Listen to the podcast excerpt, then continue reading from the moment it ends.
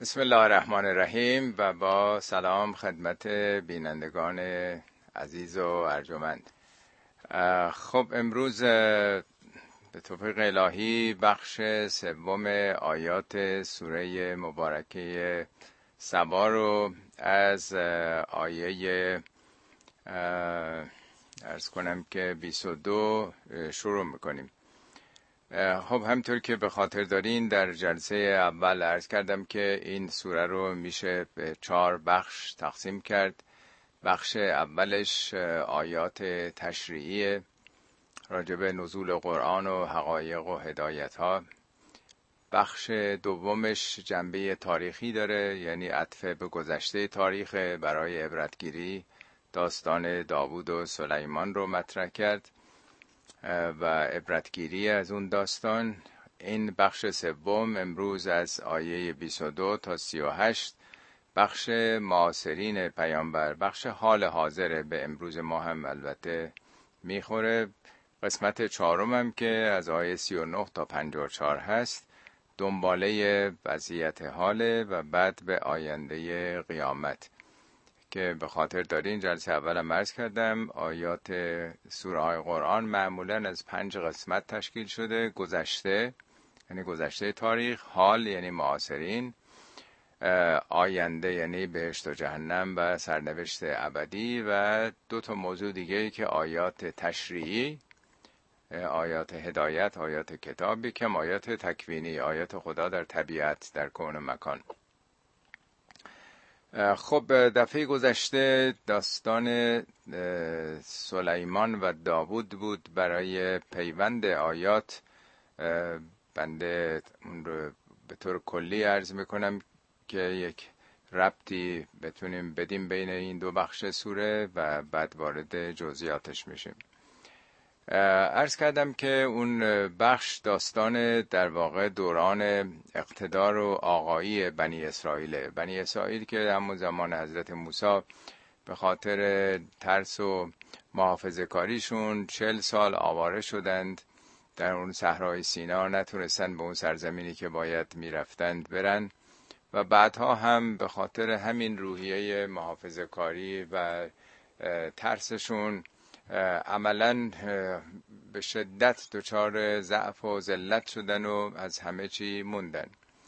حالا داستان مفصله، نمیخوام داستان پیامبری که بعد از موسی بود و مردم سراغ او رفتن، یک فرمانده لشکری میخواستن که در دفاع از خودشون بتونن بجنگن و حالا داستان مفصله که اون میگه شما که اهل حرفا نبودین و بعد میگن دیگه چیزی برای ما نمونده، بچه همونو کشتن، از سرزمینمون ما رو بیرون کردن، دیگه حاضریم که هرچی شما بفرمایید عمل بکنیم. حالا داستان مفصله که یه طالوت به عنوان فرماندهشون تعیین میشه و میرن در مقابل اون صف دشمن که خیلی هم نیرومند بوده، سپاه جالوت، و بعد یکی از سربازان ساده به نام داوود عرض کردم موفق میشه که اون فرمانده لشکر دشمن رو از بین ببره و بعد یواش یواش بنی اسرائیل سر بلند میکنن و در دوران داوود به یک قدرت بلا منازعی تو منطقه میرسن و این صبر و مقاومت داوود یک مثالی میشه. و بعد از اون فرزند داوود سلیمان به قدرت میرسه. در دوران سلیمان از نظر شکوفایی اقتصادی، از نظر امنیت، از نظر آزادی و مجموعه شرایطی که یک جامعه نیاز داره به اوج قدرت خودش میرسه. الانم یهودیان عالم افتخارشون به اون دوران داوود و سلیمان هستش که هیچ وقت در طول تاریخ اون اقتدار رو نداشتن. این دوتا یکیشون نماد صبر بود، صبر و مقاومت و پایداری. اتفاقا در قرآن هم خطاب به پیامبر است، میفرماید واصبر لحکم ربک واذکر عبدنا داوود، در راه پروردگار صابر و مقاوم باش، به یاد بندمون داوود بیفت، که اون نماد صبر بود. و سلیمان هم که نماد شکرم، طور که عرض کردم از امکانات و نعماتی که در اختیارش بود تونست حد اکثر استفاده رو بکنه. هر دوشون هم متخصص بودن، اهل علم و دانش بودن که تو قرآن اینا رو به تفصیل بیان کرده. اینا همطور که توضیح دادم در واقع دوران شکوفایی و نجات بنی اسرائیل بودن که بحثش در آیات قبل آمده بود. اونچه که مهمه سرنوشت این قوم رو در آخرین آیات جلسه گذشته توضیح داد. اول میگه که در اون سرزمین قوم سبا که جزو ملک سلیمان بوده از چپ و راست سبز و خرمی بود، مردم میتونستن از رزق پروردگار استفاده بکنند. میگه هم شهر خیلی پاکیزه‌ای داشتن، بلدتون طیبتون و ربون غفور. میگه تمام امکانات براشون فراهم بود، ولی متاسفانه اینا اعراض کردن، بی‌توجهی کردن، شکر نعمات خدا رو به جا نیاوردن که بعد از دوران طولانی ذلت و ضعف به چنین اقتدار و شکوفایی و توسعه اقتصادی رسیدن. و سیل ارم، سیل بنیان فکنی آمد، سدی ظاهرا داشتن و سدش میشکنه و این سبز و خرمی منطقه از بین میره، خاکای زراعتی شسته میشه و دیگه چیز قابل ملاحظه‌ای نمیمونه از محصولاتی که در اون سرزمین سبز و خرم داشته.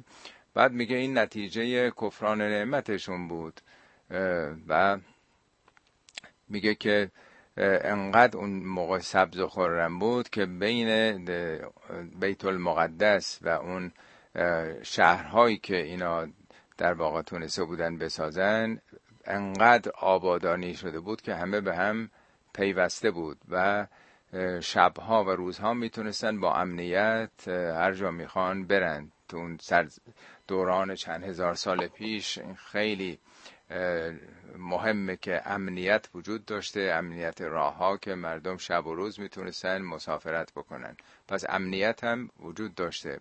بعد میگه که اینا از اون وحدتی که در اون جامعه بزرگ پدید آمده بود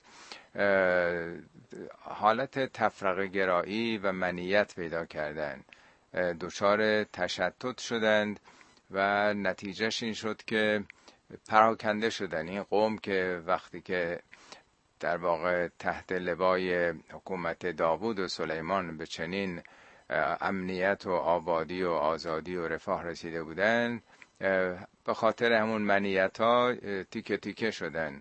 در قرآن هم میگه که لا تکونوا من المشرکین، از مشرکین نباشین. مشرکین کیا هستن؟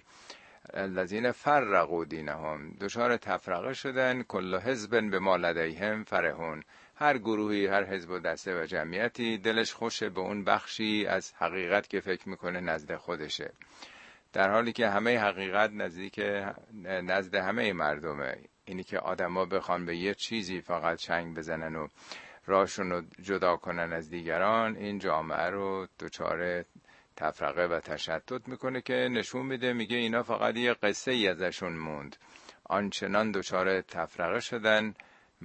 مزقناهم کلا ممزقن، کاملا پراکنده شدن. میگه این یک نشانه است برای مردمی که اهل صبر و شکر باشن، بفهمن اگر یه جامعه شکر نعمت به جا نیاره، در برابر سختی ها پایداری نکنه، نتیجهش این میشه که همه اون راحتی، رفاه و امنیت رو از دست میدن. و علتش هم در جای دیگه قرآن توضیح میده که چگونه این جامعه که تحت لوای دو پیامبر الهی به چنین وحدت و شکوفایی رسیده بودند دوچار شرک شدن و عامل اصلی در واقع شرکه که در سوره ابراهیم هم میگه الم تر الی الذین بدلوا نعمت الله کفرا، آیا توجه کردی به این قومی که نعمات خدا رو کفران کردن، کفران نعمت کردن و احلوا قومهم دار البوار، ملتشون رو به نابودی کشوندن، به نیستی کشوندن. یه جامعه خرم و شکوفا و پیشرفته رو دوچار یک همچین سرنوشت شوم می‌کردن. چرا؟ و اونجا توضیح میده و جعلوا لله اندادن، به جایی که پرستنده خدا باشند برای خدا شریکانی در واقع، یعنی رفتن دنبال بت‌سازی، شخصیت پرستی و الی آخر، گروه گروه، دسته دسته، که همه اینا شرکه. اگه همه مردم به سمت خدا برن با هم اختلاف ندارن، همه یک آرمان دارن، یک هدف دارن، در برابر یک خدا در واقع سر خم میکنن. ولی اگر قرار باشه که هر گروهی یک رهبری داشته باشند و زیر پرچم او برن، این نتیجهش میشه. تا اینجا رو خب خوندیم. حالا آیات امروز یک نوع نتیجه گیری است برای هم معاصرین پیامبر که حالا این بخش تاریخی رو میخوندن. فقط این قصد قرآنی نیست که درس تاریخ بده و بره. یعنی نگاه کنید که این قوم بنی اسرائیل که از یک ذلت و ضعف و توسری خوردگی به نهایت اقتدار و آقایی رسیدن در جهان اون روز که شاخص بودن، نمونه بودن، چگونه شد که حالا بعد دو مرتبه به همون سرنوشت دوچار شدن. یعنی هدف عبرتگیری، نتیجه گیری هستش. خب حالا ما هم اگر برگردیم به خودمون، به قول طاها حسین که وزیر فرهنگ مصر بود سالیان پیش، یک نابینا بود، با وجود نابینایی مفسر قرآن بود و به هر حال به وزارت فرهنگ مصر هم رسید. او کتابی هم نوشته، یک قرآن شناس هم بود. از جمله میگه پدرم به من گفتش که تو وقتی قرآن میخونی احساس بکن که خدا با خودت داره حرف میزنه، با خودته، با نسل معاصر خودته.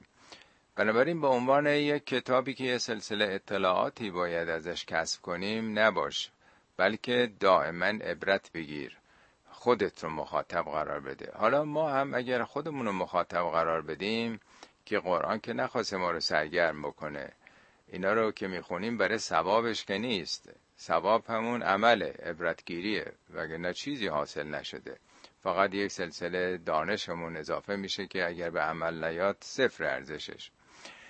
خب ما هم واقعا یک همچین سرنوشتی داشتیم حدود چهل و دو سال پیش. به هر حال جامعه ما هم با شعار الله اکبر و لا اله الا الله، با یک وحدتی که همه گروه ها با هم بودند، به یک پیروزی غیرمنتظره‌ای بعد از دو هزار و پانصد سال نظام فردی شاهنشاهی استبدادی، خب یک سرنوشت دست ملت افتاد. میفرماد و نرید ان نمن علی الذین استضعفوا فی الارض و نجعلهم ائمه و نجعلهم الوارثین. خود ملت امام خودش میشه و وارث رژیم های پیشین میشه. خب چطور شد این سرنوشت ما هم به اینجا کشید؟ اینم درس بزرگی است که میتونیم مقایسه بکنیم که چرا این چیزایی که تو قرآن گفته با نظر عبرت بهش نگاه نکردیم و نمی کنیم. مسئله اصلی همون انحراف از توحید، انحراف از وحدت حول محور خدا و سنت رسول، کتاب خدا و سنت رسول. ما همه با هم بودیم، راهپیمایی‌های چندین میلیونی تشکیل میشد، ولی بعد از انقلاب همه با هم تبدیل همه با من شد و همون مناسباتی که قبل از انقلاب بود در بزرگ کردن اشخاص، شخصیت سازی ها، شکل دیگه ای به خودش گرفت، رنگ دینی هم گرفت که به مراتب قوی تر هست.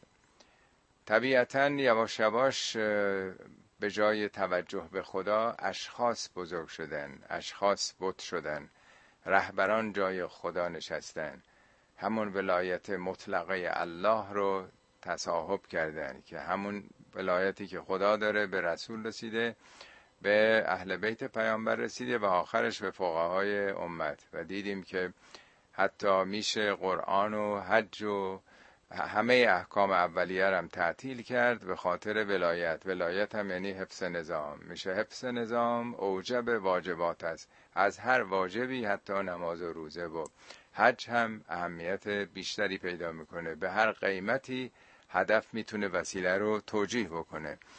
در واقع میخوایم ببینیم که چی شد که ما از اون شرایطی که داشتیم در واقع به وضع امروزی رسیدیم.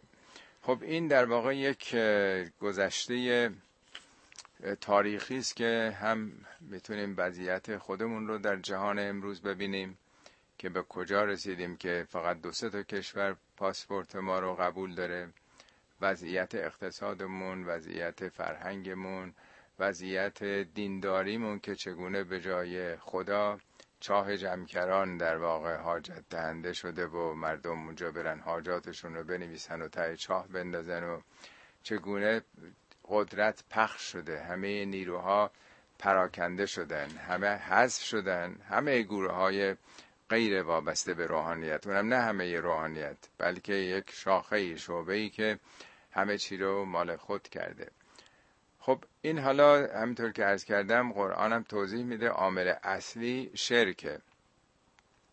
بنی اسرائیل در زمان حضرت موسی بعد از اون همه مبارزاتی که بود، وقتی که به هر حال از رود نیل عبور میکنند و فرعون هم غرق میشه، اونجا همینی که عبور میکردن برن به اون سرزمین مقدس، وقتی از کنار یک قومی میگذرن که گوساله رو میپرستیدن، از موسی میخوان که از حضرت موسی که برای ما هم مثل اینا یک چیزی قرار بده که ما هم مشغول باشیم. یا آخه این بعد از این همه مدت، این همه معجزات، بعد از این پیروزی، بازم هنوز هوای گوساله پرستی کردید؟ ما البته امروز میخونیم یه مقداری برامون شگفت‌انگیزه، ولی اگر توجه بکنیم که گوساله در دوران گذشته، به خصوص سه چهار هزار سال گذشته، در واقع همه زندگی بوده. زندگیشون وابسته به گوساله بوده. یه گاو خب شیر میده، نمیدونم، هیچ چیزش دور ریختنی نیست، حتی فضولاتش هم گرمای زمستانیشون بوده. خب وقتی یه گاوی بچه می آورده براشون مهمتر بوده تا خودشون یه بچه ای رو متولد بشن، برای اینکه خب اضافه درآمد پیدا می کردن. اگه دو تا گاو داشتن، این یک گوساله هست، یعنی پنجاه درصد درآمدشون بیشتر میشه و زندگیشون عوض میشه. به تعبیر قرآن میگه اشربوا فی قلوبهم العجل، گوساله رو نوشیده بودن در قلبشون، یعنی با تمام وجود عاشق بودن. درست مثل هند، ببینید که چرا گاو این ارزش رو پیدا کرده، چرا گاو رو میپرستن. این اتفاقی نیست، نقش در واقع این حیوان پرخیر و برکت در اون جامعه بوده. حالا برای بنی اسرائیل یا برای مردم هند گاو نماد چنین وابستگی بوده، ولی یه ملتی که دو هزار و پانصد سال شاه داشته، نظام استبدادی داشته، یه نفر باید تصمیم میگرفته، طبیعتاً وقتی اون یه نفر دیگه کنار میره، هر کسی دیگه بیاد همون مناسبات حاکم خواهد شد. تو خانواده رابطه پدر با فرزندان، مدیر با کارمندان، هر کسی که رئیسه با مرئوس خودش، در واقع همه یه پا شاه هستن که طبیعتاً این نوع مناسبات به همون جام کشیده میشه. حتی یک انقلاب به نام خدا هم وقتی که انجام میشه، اینو یک خبرنگار فرانسوی اول انقلاب گفت که تنها انقلابی است که به نام خدا در دنیا شکل گرفت. آمده بود اون به هر حال شعارها رو میدید و حاضر و ناظر در انقلاب بود. همطور که عرض کردم اگه برای اونها گوساله بوده، برای ما عاملش استبداد بوده، شرک استبداد. حالا آیات این دفعه که حالت پولیمیک داره، حالت در واقع استدلالی داره، حالت جدل داره، داره دونه دونه مثل این که با اونایی که این انحراف رو طی کردن، با مشرکین، با اینا مثل این که داره بحث میکنه. کلمه قل خطاب به پیامبر خیلی زیاد اومده، از این به بعد ملاحظه میفرمایید که اینو بگو، اونا اینو میگن، اینو بگو، اینو بگو، این استدلال رو مطرح بکن. به جای که با اونها درگیر بشه، یه بحث منطقی و استدلالی رو پیش میکشه. در قرآن اومده ادع الی سبیل ربک بالحکمت والموعظه الحسنه، دعوت بکن مخالفین رو، ادع الی سبیل ربک، نه سبیل نفسک، به راه پروردگارت مردم رو دعوت کن. چگونه؟ بالحکمت، با حکمت، با اخلاق خوب، اخلاق نیکو، والموعظه الحسنه، با نصیحت بسیار نیکو، و جادلهم بالتی احسن، با زیباترین شیوه ها با اینها در واقع مجادله بکن. حالا مفصله که قرآن میگه فقط با علم، با منطق، با حکمت و با زبان ملایم و زمان زبان خوش باید با مخالفین روبرو شد. حالا از این به بعدم آیات این دفعه ملاحظه می‌فرماید که چگونه داره اینها رو مطرح میکنه. از آیه بیست و دو میخونیم: قلت الذین زعمتم من دون الله، پیامبر بگو بخوانید الذین زعمتم من دون الله، اونایی که پنداشته اید، تصور میکنید به جز خدا که حاجت دهنده شمان، میتونید متوسل به اونها بشید، شفاعت اونها رو بگیرید. خب بخوانیدشون، بخوانید. لا یملکون مثقال ذره فی السماوات ولا فی الارض، به اندازه سنگینی مثقال، ثقل، سنگینی یک ذره، یک اتم در عالم کهکشان ها، سماوات چی که بالاست، و نه در زمین. اینا مالکیت ندارن. لا یملکون هم مالکیت میشه، یعنی مال اونا نیست، به اندازه یه مثقالیش. معنای فرمان روایی هم داره، اون کسی که بالاخره مالک اون فرمان میده دیگه، اربابه. آیا اینایی که میخوانید، حالا هر کسی رو، از پیامبر و بت کردن، پیامبر پرستی گرفته تا امام پرستی گرفته تا بت پرستی تا اسم ها و هر چیزی که انسان ها دنبالشن، اربابای زر و زور و تزویر که در طول تاریخ بودن، خب اینا رو بخوانید. آیا اونها به اندازه سنگینی یک ذره مالک یا فرمانده در جایی هستن تو این عالم هستی؟ این یک. پس نفی مالکیت اونهاست. و ما لهم فیها من شرکن، مشارکتی هم نداشتن. بگیم مثلا خب پنج درصد ده درصد اینا نقش داشتن در آفرینش آسمان و زمین، نه مالکن نه در آفرینش آسمان ها زمین مشارکتی داشتن، شرکت سهامی نیست.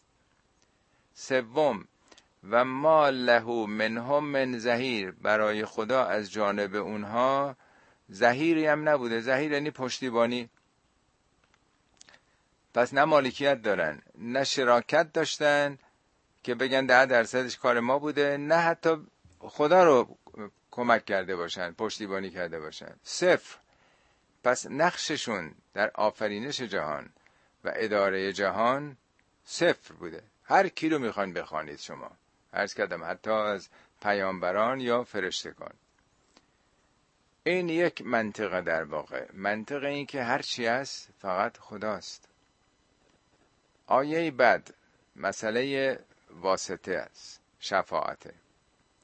ولا تنفع الشفاعت عنده الا لمن اذن له، هیچ نفعی شفاعت نزد خدا، نزد خدا نزد مکانی نیست، یعنی در حساب و کتاب خدا، در نظامات خدا، شفاعت فایده‌ای برای هیچ کسی نداره. الا لمن اذن له، مگر اینکه خدا اذن داده باشه. اذنم یه چیز لفظی نیست که این اجازه داره این کارو بکنه. در قرآن آمده میگه والبلد الطیب، زمینی که خاک پاکی باشه، خاکش آلوده نباشه، خاکی که مواد سمیت روش نریخته باشن، یخرج نباته باذن الله، به اذن خدا گیاهش سبز میشه. اذن خدا یعنی قانونمندی خدا، نظامات خدا، لفظی که نیستش. همه جای قرآن به همین معناست. میگه اگه شما بیست نفر آدم مقاوم باشین، بر دویست نفر غلبه میکنید به اذن خدا. یعنی اگه روحیه داشته باشین، اذن خدا همینه که تو روحیه داشته باش، صابر و مقاوم باش، ده برابر خودت حریف هستی. این اذن خداست. در واقع این نیستش که یه عده‌ای رو خدای کاغذی امضا کرده باشه، یه سندی یا یه اجازه یه مثلا شفاعی بهش داده باشه. در واقع میگه شفاعت به اذن خداست، در واقع تو قانونمندی خداست. مثل مدرسه میگن تقلب نکن، نرو اینو ببین اونو ببین، پارتی بازی نکن، جز به اذن معلم کسی بالاتر نمیره. اذن معلم یعنی چی؟ معلم قبلا تعیین کرده که اذن من اینه که تو غیبت نداشته باشی، این نمرات آورده باشی. همون قانونمندی مدرسه و معلمه. میگن دنبال این نرو که اینو ببینی اونو ببینی، فقط به اذن معلم یا اذن مدرسه میریم بالا. یعنی در واقع اگر ایمان و عمل صالح داشته باشین، شفاعت هم یعنی شف شف شدن، پیوستن. همه فرشتگان عالم تو قرآن میگه که دارن نقش ایفا میکنن و همه امدادهای غیبی به کمک شما هستند. اتفاقا در سوره مدثر ظاهرا میگه روز قیامت بهشتیا از مجرمین میپرسن ما سلککم فی سقر، چی شد شما دوزخی شدین؟ از پاسخ اونها میشه فهمید که مجرم یعنی چی و شفاعت یعنی چی. میگن که لم نکن من المصلین، ما اهل نماز نبودیم، یعنی به خدا روی نیاورده بودیم، پس قطع رابطه با خدا کرده بودیم. بلم یکو بلم نکن نطعم المسکین، کاری هم به گرفتاران بدبخت بیچاره ها مساکین نداشتیم، پس با مردم هم قطع رابطه کرده بودیم. و کنا نخوض و مع الخائضین، فرو رفته بودیم در اون کارا و سرگرمی‌ها و اشتغالات خودمون. چهارم و کنا نکذب بیوم الدین، روز جزا اینی که نتیجه عمل امروز تعیین کننده سرنوشت فردا هست اون رو هم انکار میکردیم. بعد جواب میده که فما فما تنفعهم ینفعهم شفاعت و شافعین، شفاعت شافعین که به درد اینا دیگه نمیخوره. شافعین کدوم هستن؟ خداست. اگه با مردم خدمت کرده باشی، اگر در واقع فرو نرفته باشی در مشغولیات خودت، به داد مردم رسیده باشی و بعدم عمل امروز تو به عنوان در واقع سرمایه آینده خودت گرفته باشی، ولی تو همه اینا رو انکار کردی، پس چه شفاعتی؟ اون چه که شفع میشه بر آدم اعمال انسان دیگه. این آیه میگه خب روز قیامت شفاعتی دیگه فایده نداره. حتی اذا فزع عن قلوبهم، صحنه قیامت رو نشون میده، مثل آخر سال مدرسه که همه رفتند جمع شدن، دانشجو دانش آموزان منتظرن که مسئولین بیان، معلما بیان، حالا نتیجه امتحانات رو بیان اعلام بکنن پشت بلندگو، یا دونه دونه مثلا برن و کارنامه‌شون رو بگیرن. همه نگران سرنوشتن، همه منتظرن، قلب ها داره میتپه که چه خواهد شد. صحنه قیامت هم برای فهم ما در واقع به یک همچین وضعی داره ترسیم میکنه. میگه حتی اذا فزع عن قلوبهم، فزع یعنی ترس، ترسی که قلب داره میزنه، به تپش افتاده. فزع با حرف اضافه ان میاد، معناش معکوس میشه. تا این ترس از دلشون وقتی میره، قالو مازا قال ربکم، میگن که مثل این که به فرشتگان دارن میگن پروردگارتون چی گفت، یعنی سرنوشت ما چی میشه. قال الحق، خدا حق رو گفت، یعنی چیکار کردی؟ به قول معروف میگن هر چقدر پول بدی همونقدر آش میخوری. نمرت همون است که امتحان دادی از عهده‌اش بر اومدی. و هو العلی الکبیر، خدا صاحب علو و کبریاست، یعنی در واقع هو الحق، یعنی هر چی که حق بوده. این یه صحنه است کاملا نشون میده روز قیامت شفاعت متناسب با حقه. هر کاری آدم بکنه شفعش شده باشه اون تحقق پیدا میکنه دیگه. یه بار دیگه هم عرض کردم که اگه شما سوار کشتی بشید و کشتی مثل تایتانیک گرفتار حادثه دریا بشه، بخواد غرق بشه، حالا تایتانیک در منطقه قطبی بود، سرد بود، اگه کسی شنا قبلا آموزش دیده باشه، فن شنا به شفاعتش میاد، نجاتش میده. پس تمام این چیزایی که اسم میبریم، نام میبریم، اگه اونطوری زندگی کرده باشیم، اگر کسانی مثل امام حسین در راه حق فداکاری کرده باشن، ایثار کرده باشن، اهل مجاهدت بوده باشن، خب این ارزش ها رفته تو وجودش، اینا به دردش میخوره روز قیامت. ولی همینجوری فقط نام بردن و نمیدونم یا اشک و نوحه‌ای و نمیدونم زیارتی و نمیدونم اینجور چیزا که رسم هست، اونا شفع وجود انسان نشده، فقط اون چی که عمل آدم بکنه. پس این آیه دوم منطق اینه که در واقع کسانی به داد ما میرسن، این رو داره نفی میکنه که پاس. البته مشرکین معاصر پیامبر نه به شفاعت آخرت اعتقاد داشتن و نه به شفاعت امام و پیامبر و دیگران، نه به شفاعت فرشتگان باور داشتند، اونم از طریق بت‌ها. شفاعتشون هم برای آخرت نبود، چون آخرت رو قبول نداشتن، برای دنیا بود که اگه مریض داریم، اگه گرفتاری داریم، اگه بدهی داریم، اونا به داد ما برسن. خب آیه بعدی منطق رزق و روزی رو مطرح میکنه. قل من یرزقکم من السماوات والارض. خب بپرس از اینا چه کسی از آسمان ها و زمین شما رو روزی میده. آسمان ها بالاخره خورشید، این گرمای خورشید، پرتو خورشید از بالا داره میاد دیگه. زمینم که خاک حاصل خیزه زمینه و تمام نعماتی که در زمین و دریا هست. کی از این مجموعه آسمان ها و زمین شما رو روزی میده؟ قل الله. خب این پاسخ میگه بگو خدا، مگه غیر از اینه؟ مشرکین معاصر پیامبر ربوبیت رو قبول نداشتن یا رحمانیت رو قبول نداشتن، ولی الله رو قبول داشتن. میگفتن که خدا خالق ماست، رازق ماست. در چندین آیه مفصل قرآن این آمده. ولی میگفتن که خدا کار زندگی ما رو به فرشتگان که دختران خدا هستن سپرده، ما همچون دستمون به اون فرشتگان نمیرسه این بت‌ها رو به نام و یاد اونها میسازیم، پس در آستانه اینها قربانی میکنیم و برای حاجاتمون نزد اینا میریم. و اینا خداپرست بودن. فراوان تو قرآن اینی که خدا رو قبول داشتن آمده. اینجا چون اونا قبول دارن میگه خب حالا که شما الله رو قبول دارید، قرآن هم میگه اگه سوال کنی از اونها، لئن سألتهم، اگه سوال کنی کی به شما روزی میده، لیقولن الله، حتما میگن الله. میگه خیلی خوب، شما که الله رو قبول دارید و اون روزی رساننده شماست، خب و انا او ایاکم لعلی هدی او فی ضلال مبین. خب حالا یا ما انا یا ایاکم، یا شما لعلی هدی، یا بر هدایتیم یا در گمراهی آشکار. یعنی اگه شما هم قبول دارین که رزق و روزی به دست خداست و حالا سراغ بتا میرین، راه حل وسط وجود نداره. یا ما داریم اشتباه میکنیم که میگیم هرچی از الله، یا شما که میگین که نه از اون طریقه. این وسط که چیزی نیست. شما هم که قبول دارین که این بت‌ها روزی رسان شما نیستن، قبول دارین که رزقتون از آسمانه، پس چرا سراغ اینا میرین؟ این یه منطق خیلی دوستانه و خیلی روشن و آشکاره.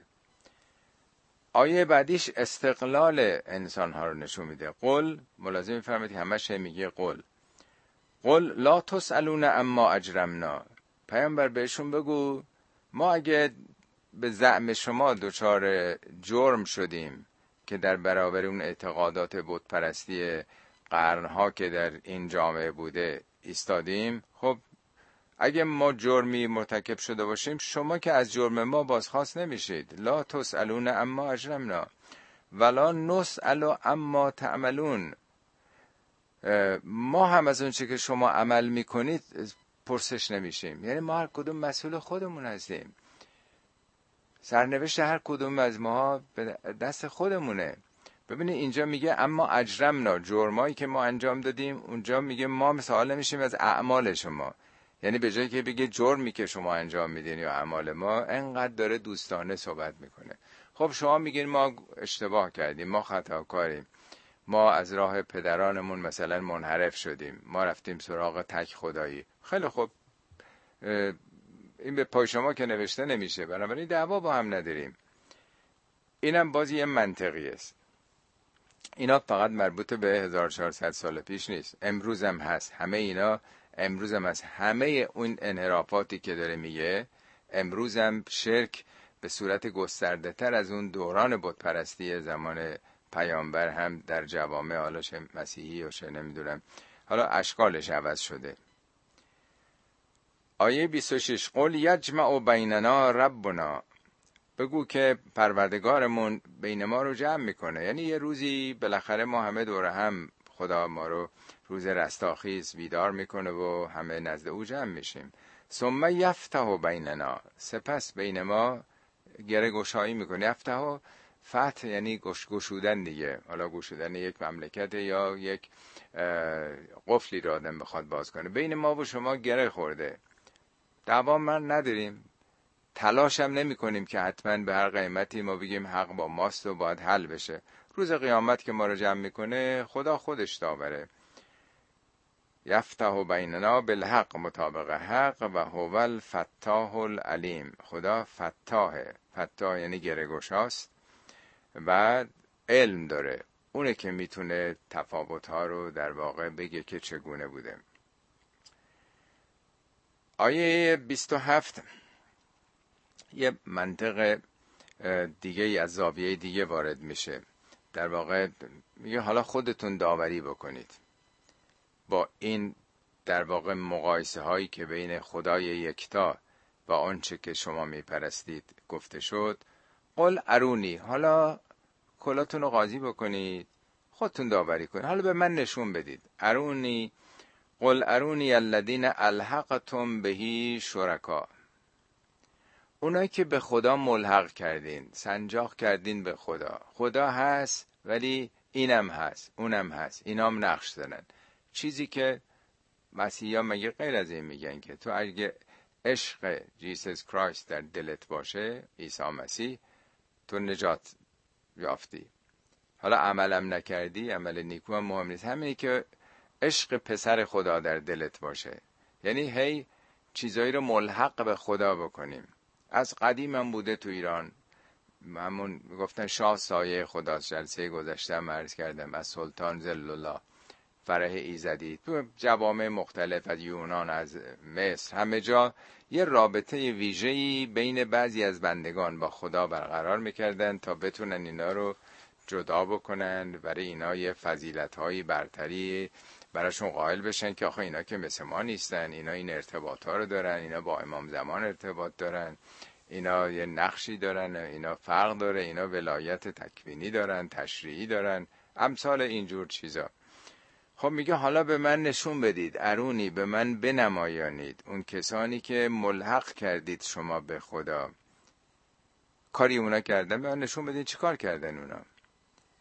کلا، هرگز چنین نیست. سر سوزنی هم اونا نقشن. کلا نفی میکنه، رد میکنه. بل هو الله العزیز الحکیم، هر چی هست هم خداوندی است که صاحب عزته و هم کارش رو حکمته. اینا که اهل عزتن، یعنی پادشاهان، عزیز مصر، این اصطلاح عزیز رو برای پادشاهان هم به کار می‌بردن. اونا کارشون حکیمانه نیست، رو زوره، رو خودخواهیه، رو استکباره. همه جای دو، حتی تو قرن بیست و یکم می‌بینیم عمل کردی که بعضی از این زمامداران دارن، حالا تو امریکاش گرفتیم، چطور فقط منه، فقط منیت و خود بزرگبینیه. خدا ولی اون صاحب عزت و قدرت مطلقه، شکست ناپذیره، که کارشم رو حکمته. آیه بعدیش خطاب به رسوله که نقش تو حالا چیه؟ تو آیا مأمور این قریشی یا یه نقش عام می‌داری؟ و ما ارسلناک الا کافة للناس، ما تو رو نفرستادیم مگر برای کافه مردم. کافه از همین کف دسته که فراگیره. کف دست وقتی میگه همه چی رو مثل این که میخواد بگیره. برای ناس، ناس به طور کلیه، نمیگه اعراب، نمیگه فقط مسلمان ها. رسالت تو یک رسالت جهانیه. تورات در واقع در مورد حضرت موسی میگه که او پیامبری برای بنی اسرائیل بود.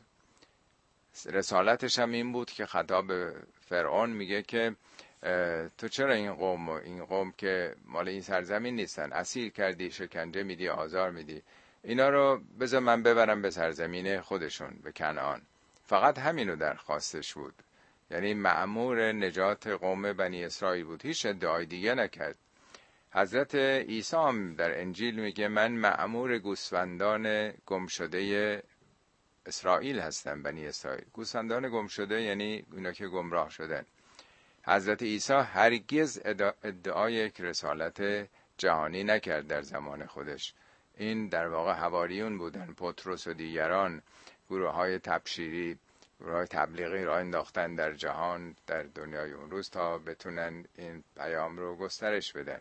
ولی قرآن پیامبر میگه نذیرا للبشر، هشدار دهنده بشریت، هدن للعالمین، برای جهانیان هدایته، یا هدن للناس، برای ناس. اینا زیاد تو قرآن اومده، من وقت کمه خیلی فرصتتون نمیگیرم. نقش پیامبر اون وقت چگونه است؟ بشیرن و نذیرن. پیامبر دو نقش اصلی داره، یکی بشیر یعنی بشارت دهنده، بشره پوست صورت، هم وقتی خندانه این واژه رو استفاده میکنن، یعنی در واقع تأیید کردن، تشویق کردن، آفرین گفتن با چهره خوب در برابر کسانی که راه درست میرن. دومیش نظیر با دالزار، انذار یعنی اعلام خطر قریب الوقوع. بارها هم عرض کردم مثل اعلام وضعیت حمله هوایی دشمن، آژیر کشیدنه که نمیخوان بترسونن بلکه میخوان آگاهی بدن که از این خطر باید به پناهگاه برین.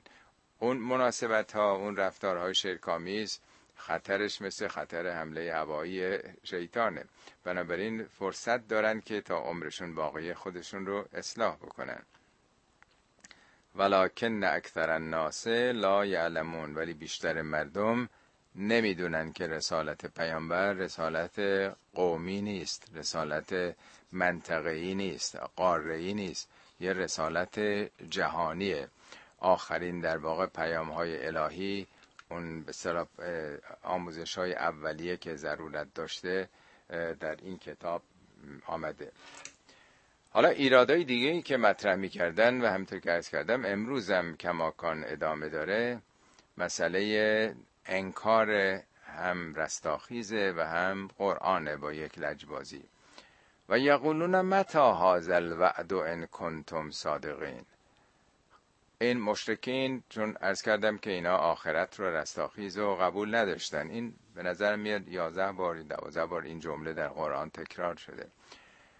متی هذا الوعد، کی خواهد بود این وعده، این میعادی که شما گذاشتین که یه روزی رستاخیز خواهد شد؟ خب بگین کی، پنجاه سال دیگه است، صد سال دیگه است، هزار سال دیگه است. ان کنتم صادقین، اگه راست میگین خب بگین کیه. برای این باور بودن که اگه کسی ندونه کیه، خب وقتی نمیدونه دیگه پس چرا نگران باشیم.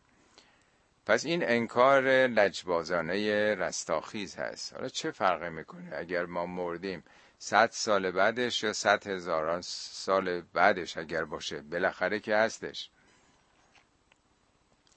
قل لکم میعاد یوم، بگو که یک وعدگاه روزی است برای شما که لا تستأخرون عنه ساعة ولا تستقدمون، لحظه‌ای نه به تأخیر میفته نه جلو میفته، یعنی دقیقاً مشخص نزد خدا.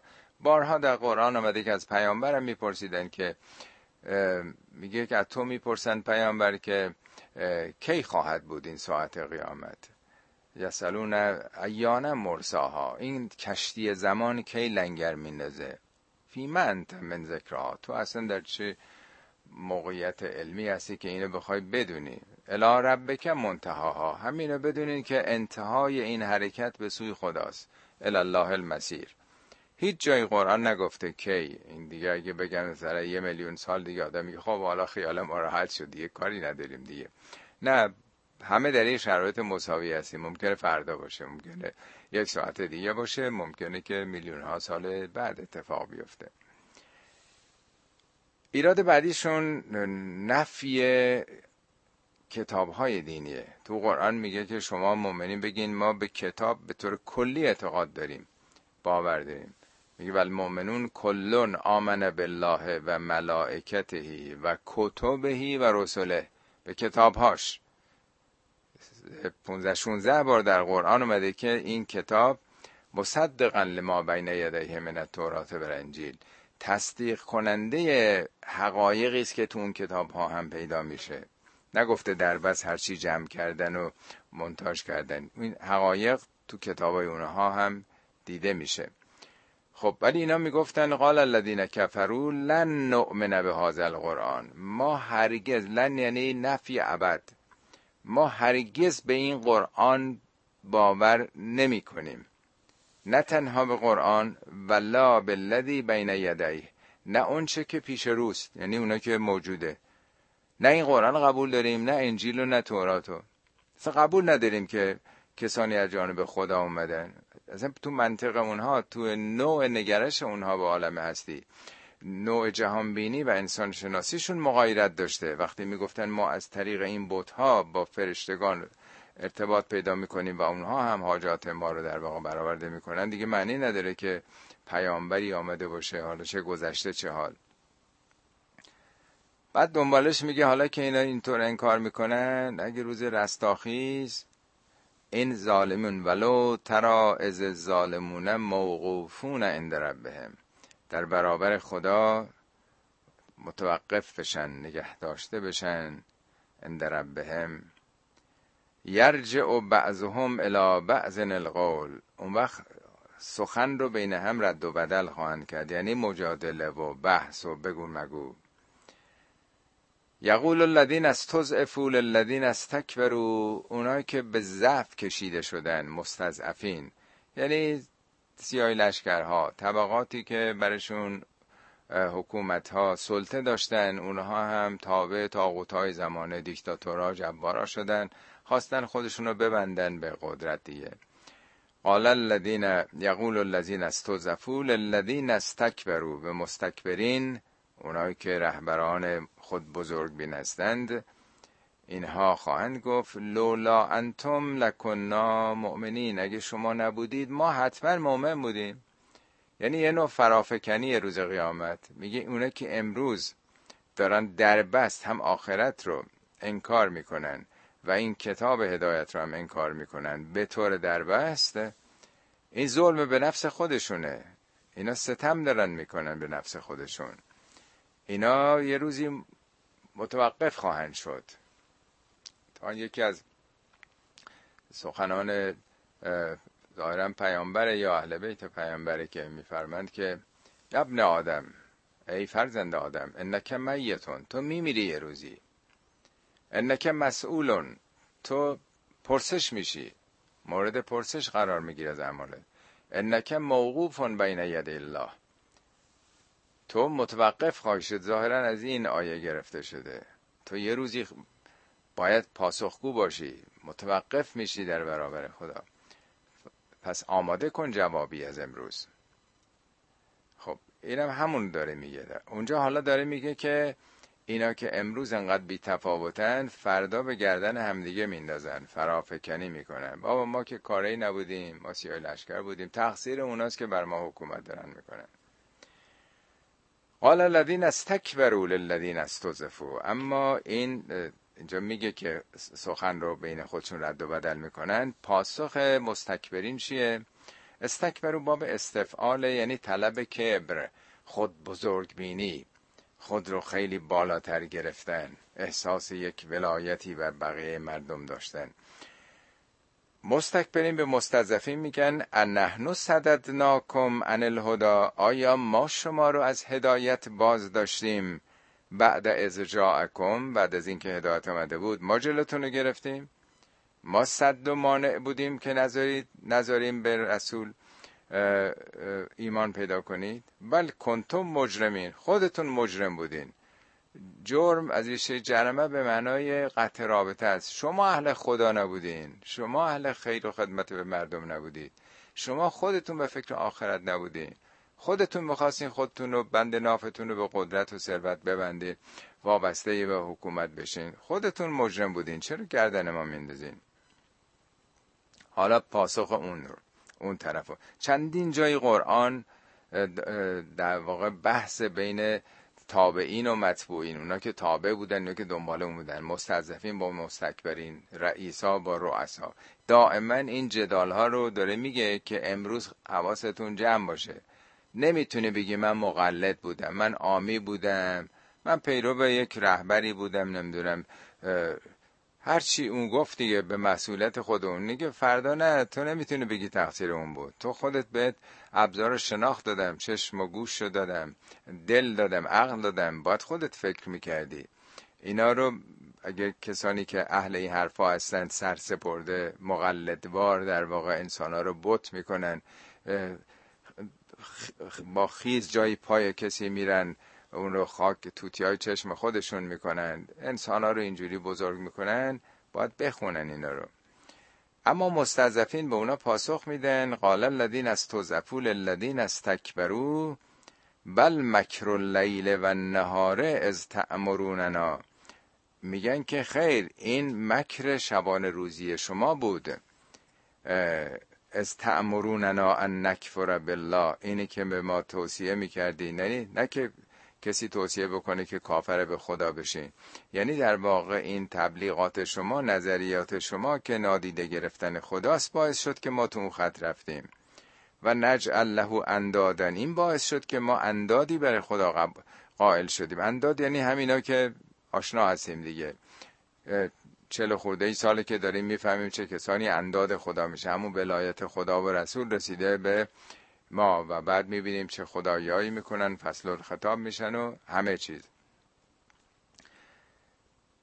خب این تنها ما به عنوان تاریخ گذشته نمیخونیم، در واقع امروز نقش رادیو تلویزیون رو که تو هر ده و روستایی هم تلویزیون هست، سرگرمی مردم هم همین هست دیگه، صبح تا شب داره تبلیغ میشه. ایناست که ذهن مردم رو در واقع برین واش میکنه، میشوره در واقع اندیشه ها رو. رادیو، تلویزیون بیست و چهار ساعت داره میگه، تازه فرهنگ دست اونا، سانسور هست، هر چیزی که بخوان، کتابای درسی رو عوض میکنه، یه نسل رو عوض دارن میکنن. خب آیندگان جوامع مثل ما هم همین حرفا خواهند زد که ما که کاری نبودیم، ما تو اون مدارس رفتیم، تو اون مدارس هم آموزش ها این چنین بود، برای ما خدا کردن این رهبرانو، رهبران جامعه رو. به ما گفتن که حفظ نظام اوجب واجبات، حفظ نظام منی حفظ این افراد، نه اون نظام در واقع حاکمیت ملت. و اینی که چطور چاه جمکران مثلا دیگه حاجت دهنده میشه، چطور نمیدونم، این همه خرافات، این همه در واقع بزرگ کردن زریح و نمیدونم طلا و جواهرات و مردم بدن، پول بریزن اونجا، مجموعه اینا بر چیچی رو بزرگ بکنه، این همه گنبد و بارگاه طلا و نقره و نمیدونم کاشیکاری و آینه کاری برای کسانی که تو زندگیشون بیزار از این حرفا بودن، زندگیشون نماد سادگی، بیریایی، بندگی خالص خدا بود. چه چیزایی رو بنا کردن که یه عده‌ای از هم اونجا به یه نون و نبایی یا قدرتی برسن و مردم رو فریب بدن در اون راه‌ها. امامزاده هایی که تو ایران قبل از انقلاب سه هزار و دویست تا بود، حالا سی هزار خورده ای هست، تقریبا هر یه روز و نصفی یه دونه امامزاده در این مدت ای ساخته شده.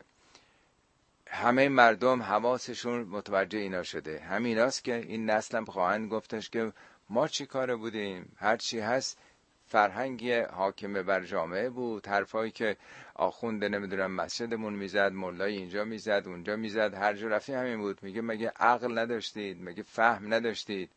این آیه قرآن میگه لا تقف ما لیس لک به علم، تا یه چیزی رو علم پیدا نکردی در قفاش، یعنی پشت سرش نرو. ان السمع و البصر و الفؤاد کل اولئک کان عنهم مسئولا، چشمت و گوشت و فؤادت، اون عقل، قلب، هر چی است، کل اولئک کان عنهم مسئولا، همه اینا پاسخگوان پیش خدا.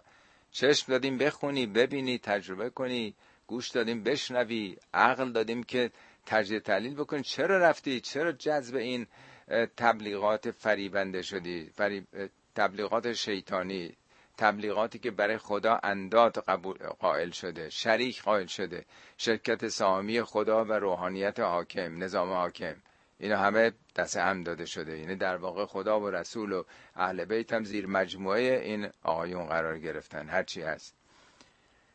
میگه و اثر رو ندامت لما رأوا العذاب، ندامت و پشیمونی رو اون موقعی که عذاب اعمالشون و نتیجه عملش رو.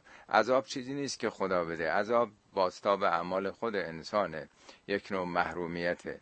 اثر رو ندامه، اثر رو من به معنای پنهان داشتن، مخفی کردن، و از نظر لغوی بعضی هم گفتن معنای متضادم داره، در واقع آشکار کردن ندامت. اونجاست که دیگه به غلط کردم و پشیمانی میافتن وقتی که آثار اعمالشون رو میبینن. حالا چرا دیگه نمیتونن برگردن؟ و جعلنا الاغلال فی اعناق الذین کفروا هل یجزون الا ما کانوا یعملون. جعلنا الاغلال، اغلال جمع قوله، قول یعنی زنجیر، زنجیرها رو در گردنشون، فی اعناق الذین کفروا، در گردنهای کسانی که کفر ورزیدن. آیا جز اعمالی که مستمرن میکردن کانو استمرارشون نشون میده، جزا میبینن، یعنی جزا عملشونه، نه اینکه قول و زنجیری به گردن کسی بندازن. معمولا در قدیم، در اون موقعی که قرآنم نازل شده، زندانی که نبوده یا اگه میخواستن فرار نکنه طرف، یک زنجیری به پاش، به دستش میبستن که این نتونه فرار بکنه. اتفاقا سوره یاسین هم با همین آغاز میشه، انا جعلنا فی اعناقهم اغلالا، اما اول سوره یاسین ملاحظه فرمایید ما در گردنهای اینها اغلالی گذاشتیم. میگه رشته‌ای بر گردنم افکنده دوست میبرد آنجا که خاطرخواه اوست. رشته‌ای به گردنم چیه؟ یعنی وابستگی‌هایی که آدم در دنیا داره، مثل قل و زنجیر آدمو اسیر کرده، تکون نمیتونه بخوره از سنگین اونها.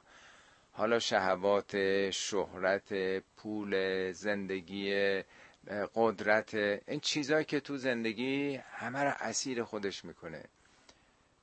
میگن یکی از عارفان راجبه یکی از عارفانه که یکی تو خواب میبینه که زنجیرهای بزرگ و کوچیکی دستشه، اینا رو داره میبره. میگه اینا چیه؟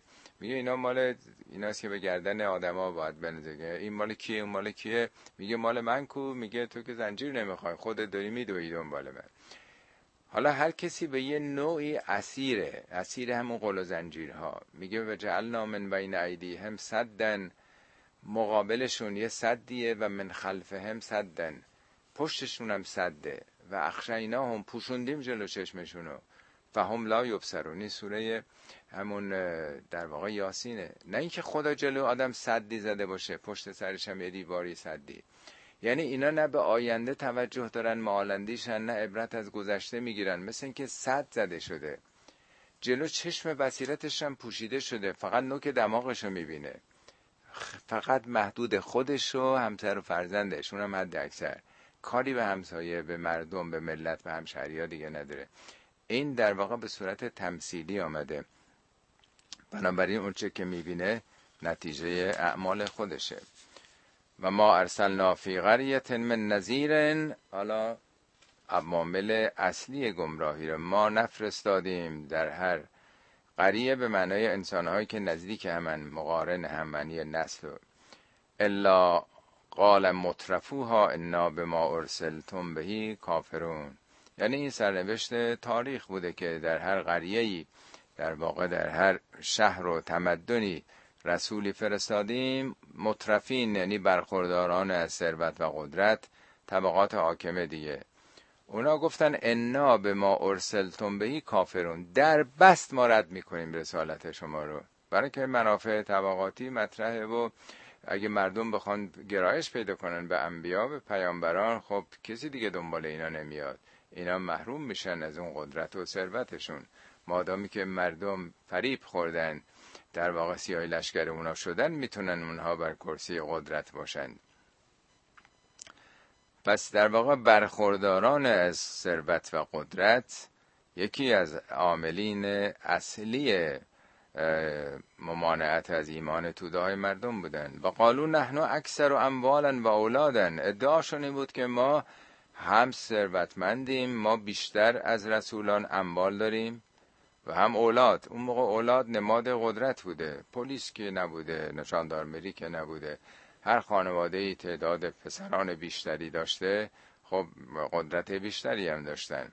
و ما نحن به معذبین، ما چون ثروتمندیم، پول داریم، خرج میکنیم، اینو میخریم، اونو میخریم، اولادی هم داریم، اولادی که نگهبان ما باشن، بنابراین کسی نمیتونه ما رو محروم بکنه، عذاب بده. قل ان ربی یبسط الرزق لمن یشاء، بگو این پروردگار منه که اگر برای کسی که بخواد مشیتش ایجاب بکنه، رزق و روزی رو بست میده. اگر شما بست روزی پیدا کردین، در واقع مدیون خدا هستین. هم بست میده خدا و هم یقدر رو یقدر رو رو قدر و اندازه قرار میده، برای اینکه استعداد انسان ها فرق میکنه، توانایی فیزیکیشون، توانایی عقلیشون، آیکیوشون، همه اگر یه جور بودن که میرفتن توی یه رشته، همه میخواستن پزشک بشن، فرزن صدها رشته و هنر و حرفه وجود داره. ولکن اکثر الناس لا یعلمون، ولی بیشتر مردم نمیدونن، علم ندارن که خداست که این نظام در واقع استعدادهای مختلف، گرایشهای مختلف و زمینه‌های مختلف که جامعه همه بتونن در رشته‌های مختلف هم کمک بکنن و او مشیت کرده.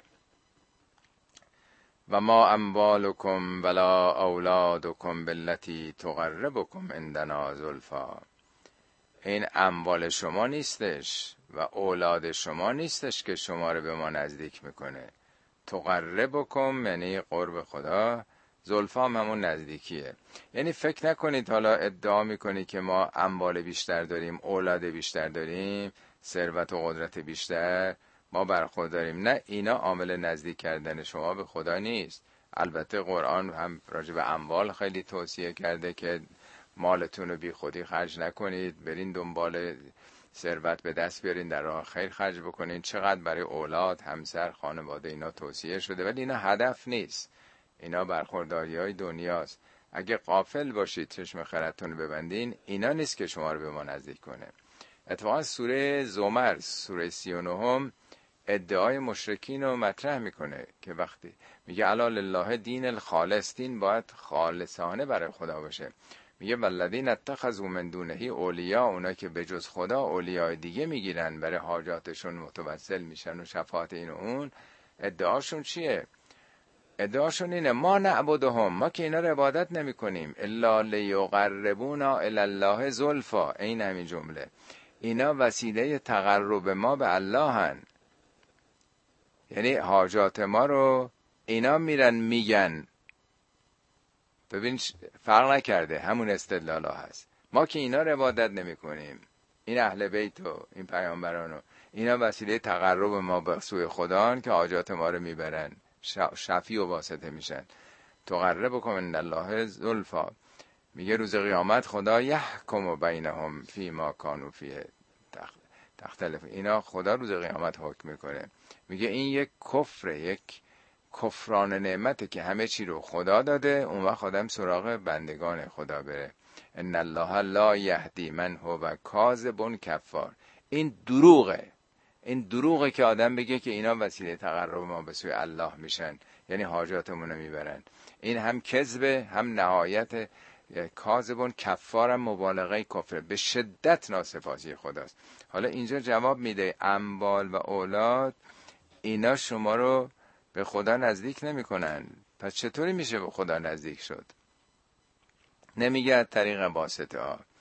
الا من آمنه و عمل صالحا، مگر کسی ایمان بیاره و یک کار شایسته انجام بده. فاولئک لهم جزاء الضعف به ما عملو، اونا جزای مضاعفی خواهند داشت، چندین برابر.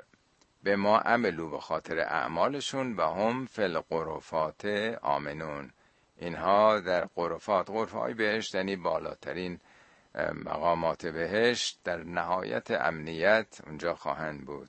اما طرف مقابل والذین یسعون فی آیاتنا معاجزین، اونایی که تمام سعی و تلاششون اینه که نشانه های ما رو به عجز در بیارن، ما رو به عجز در بیارن. آیات یعنی آیات لفظی یا آیات تکوینی خدا، یعنی در برابر حرکت رسولان، حرکت مؤمنین، میخوان اینا رو عاجز بکنن که نتونن اینا در واقع دنبال سرنوشت خودشون برند. اولئک فی العذاب محضرون، اونها احضار شدگان در عذاب خواهند بود. خب، صدق الله العلی العظیم. بسم الله الرحمن الرحیم. با سلام خدمت بینندگان عزیز و ارجمند. خب، امروز چهارمین بخش از آیات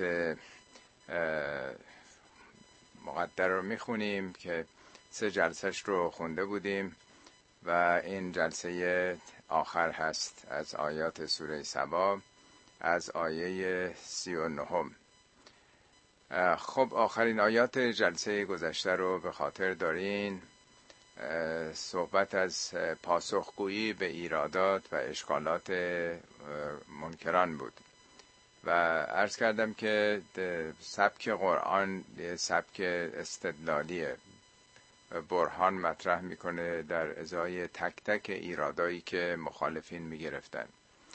اصولا بعد از نام الله در قرآن که حدود سه هزار خورده‌ای تکرار شده، بیش از همه مشتقات کلمه قال است. قال، قالو، قل، یعنی در واقع دایالوگ، ارتباط با مکالمه، سخن گفتن. و این نکته بسیار مهمیه که قرآن چقدر به ایجاد رابطه فکری و صحبت کردن اهمیت داده. در سوره انعام از همه بیشتره، چهل و چهار بار کلمه قول اومده، بگو. یعنی اونا اینو میگن، پیامبر تو اینو بگو، یعنی ایجاد یک رابطه گفتگو. سوره های دیگه هم، سوره یونس، سوره زمر، سوره های دیگه هم زیاده، ولی این سوره حجمشون خیلی کمه. شاید اگر نسبی حساب بکنیم از بقیه سوره های قرآن، البته به طور نسبی عرض کردم، بیشتر تمرکز روی قول، بگو. حالا تو این آیات این دفعه هم دنبال بحث‌های گذشته که دائما اینو میگن، اینو پاسخ بده، یعنی در واقع ارائه منطق بیشتر جنبه پولیمیک داره، جنبه در واقع گفتگو و رابطه سخن. خب در چندین مورد از ایراداشون رو در جلسه گذشته مطرح کردم و پاسخهاشون. حالا میخونیم و دونه دونه خب جلو میریم دیگه. قل ان ربی یبسط الرزق لمن یشاء من عباده و یقدر له و ما انفقتم من شیء فهو یخلفه و هو خیر الرازقین. خب آیه قبلی این صحبت بود که ما هم ثروتمون بیشتره، اموالن و اولادن، هم اموالمون بیشتره و هم اولادمون، که در اون موقع اولاد یعنی تعداد فرزنده بیشتر داشتن، یعنی پسر بیشتر یا دامادایی که بیشتر بتونن دفاع بکنن. این دلالت بر قدرت میکرده، یعنی هم ثروت هم قدرت. پلیس که نبوده، حکومت هم به اون معنا وجود نداشته، تعداد فرزندان ذکور یا در یه خانواده اگر بیشتر بوده، اینا قدرت بیشتری داشتن برای حمایت از خواسته هاشون. حالا وقتی که اونا این ادعا رو میکنن که ما هیچ وقت عذاب نمیشیم برای اینکه قدرت داریم، ثروت داریم، اینجا میگه این قدرت و ثروت هم خدا بهتون داده. قل ان ربی یبسط الرزق لمن یشاء. اگر بسته روزی دارین، گشایشی در زندگیتون هست، اون پروردگاره که بهتون داده. لمن یشاء من عباده، هر یک از بندگانش رو که بخواد، یعنی بخواد، نه اینکه دل بخواه باشه. مشیت یعنی نظام نظام قوانینی که خداوند مقدر کرده. و یقدر له، یقدر و قدر یعنی رو اندازه قرار داده یا گسترش داده، بس داده، ثروت بیشماری، یا نه رو همون اندازه در حد نیاز. اتفاقا آیه سی و شش هم شبیه اینه، ولی اون یک کمی جنبه عمومیتر و کلیتر داره که میگه یبسط الرزق لمن یشاء و یقدر. اونجا هم در واقع مطرح میکنه ولی برای کل بندگانه. اینجا به نظر میاد که نظر به مؤمنین هست. لمن یشاء من عبادهی، کلمه عباد تو اونجا نبود. و یقدر له، به نفع اونه در واقع، یعنی هر چقدر با قناعتی زندگی بکنه و بیشتر بتونه به اهداف و اعمالش بپردازه، این به نفع خودش هم هست. و ما انفقتم من شیء، هر چیزی که شما انفاق بکنید، فهو یخلفه، خدا جایگزینش میکنه. خلف یعنی بعد، جایگزین. خلیفه هم کسی است که بعد از سلطان قبلی آمده دیگه. یعنی شما نگران نباشین اگر انفاق بکنید از دستتون میره. درست مثل حجامت که قدیم میکردن، از پشت خون میگرفتن، اگر یه مقداری مثلا بیماری مشکلی کسی داشت، بدن شروع میکرد به خون، تولید خون بیشتر، استخونا فعالتر میشدن، خون تازه تر تو بدن میامد، سلامتی حاصل میشد. گل سرخ و بسیاری از گلها رو هم که شاخه‌های زیادی رو میزنن، این کمک میکنه که شاخه‌های تازه تر بده، گل بیشتری بده. اینجا میگه هر چی شما انفاق بکنید، این نظام خدا این چنینه، جاش میاد. در یه جای میگه فما انفقتم فی سبیل الله فلانفسکم، به نفع خودتونه. یا یه جای دیگه میگه و ما انفقتم یوفی الیکم، به خودتون برمیگرده، تماما به خودتون برمیگرده. و انتم لا تظلمون، از حقتون کاسته نمیشه. و هو خیر الرازقین، خدا بهترین روزی دهندگان هست. این آیه سی و نه در واقع پاسخی است به ادعای اونا که ما همه چی داریم و ثروتمندیم و قدرتمندیم. اینجا میخواد بگه اونم خدا به شما داده، حالا چرا به خدا پشت میکنید؟ و یوم یحشرهم جمیعا، روزی که همه اینها رو خداوند محشور بکنه. ثم یقول للملائکه اهؤلاء ایاکم کانوا یعبدون، سپس خداوند به فرشتگان میفرماید اهؤلاء، آیا اینها، یعنی این مردمان مشرکین، ایاکم کانو یعبدون، ایاکم یعنی واقعا شما رو، مثل ما که میگیم ایاک نعبد و ایاک نستعین، داریم تاکید میکنیم فقط تو رو، خود تو رو عبادت میکنیم و فقط هم از تو کمک میگیریم. خداوند از فرشتگان میرسه واقعا اینا فقط شما رو عبادت میکردن، کانو هم استمرارشون نشون میده، اینا واقعا در طول زندگیشون شما رو عبادت میکردن. عبادت هم نه به معنای بندگی و پرستش کردن. کلمه عبد یعنی هموار کردن مسیر. ماشینای راهسازی را میگن عابد، چون جاده رو صاف میکنه که ماشین راحت بره. یعنی در واقع کارهایی که آدم در برابر فرامین خدا رام و تسلیم باشه، دل بده، شیفته باشه. خب اعتقادات مشرکین بارها هم عرض کردم، اونا خدا رو کاملا قبول داشتن، از آیات خود قرآن به وضوح آشکار میشه که مشرکین ناباور به خدا نبودن. بارها اینا رو توضیح دادم، آیات متعددی در قرآنه که اگه ازشون سوال بکنی کی آسمان ها و زمین آفریده، یا کی شما رو خلق کرده، یا کی رزق شما رو داره میده، لا یقولون الله، حتما میگن الله. اما مشکلشون این بود، اونها خدا رو به عنوان آفریدگار جهان هستی و خودشون و رزق و روزی دهنده قبول داشتن، ولی میگفتن خدا با اون عظمتش آفریننده این عالم بیکران به یه بنده کوچکی مثل ما این بر دنیا روی زمین که کاری نداره، او به کارهای خیلی مهمتر پرداخته خداوند و کار ما رو سپرده به دست فرشتگان. یعنی ما با فرشتگان سر و کار داریم. فرشتگان هم دختران خدا میدونستن. شاید در امتهای دیگه همه جا به صورت مؤنث تو نقاشی ها و مجسمه سازی ها میکشن. اونا هم حالا از دیگران الگو گرفته بودن، تقلید میکردن، بر این باور بودن که فرشتگان دختران خدا هستن و میگفتن خب فرشتگان هم که ما نمیبینیمشون، ولی به یاد و نام اونها این بت ها رو به نام اونها در واقع میسازیم و این بت ها واسطه های ما هستن، شفیعان ما هستن. گفتن ها اولائه، این بت ها شفعا اونا عند الله، شفیعان ما نزد الله هن.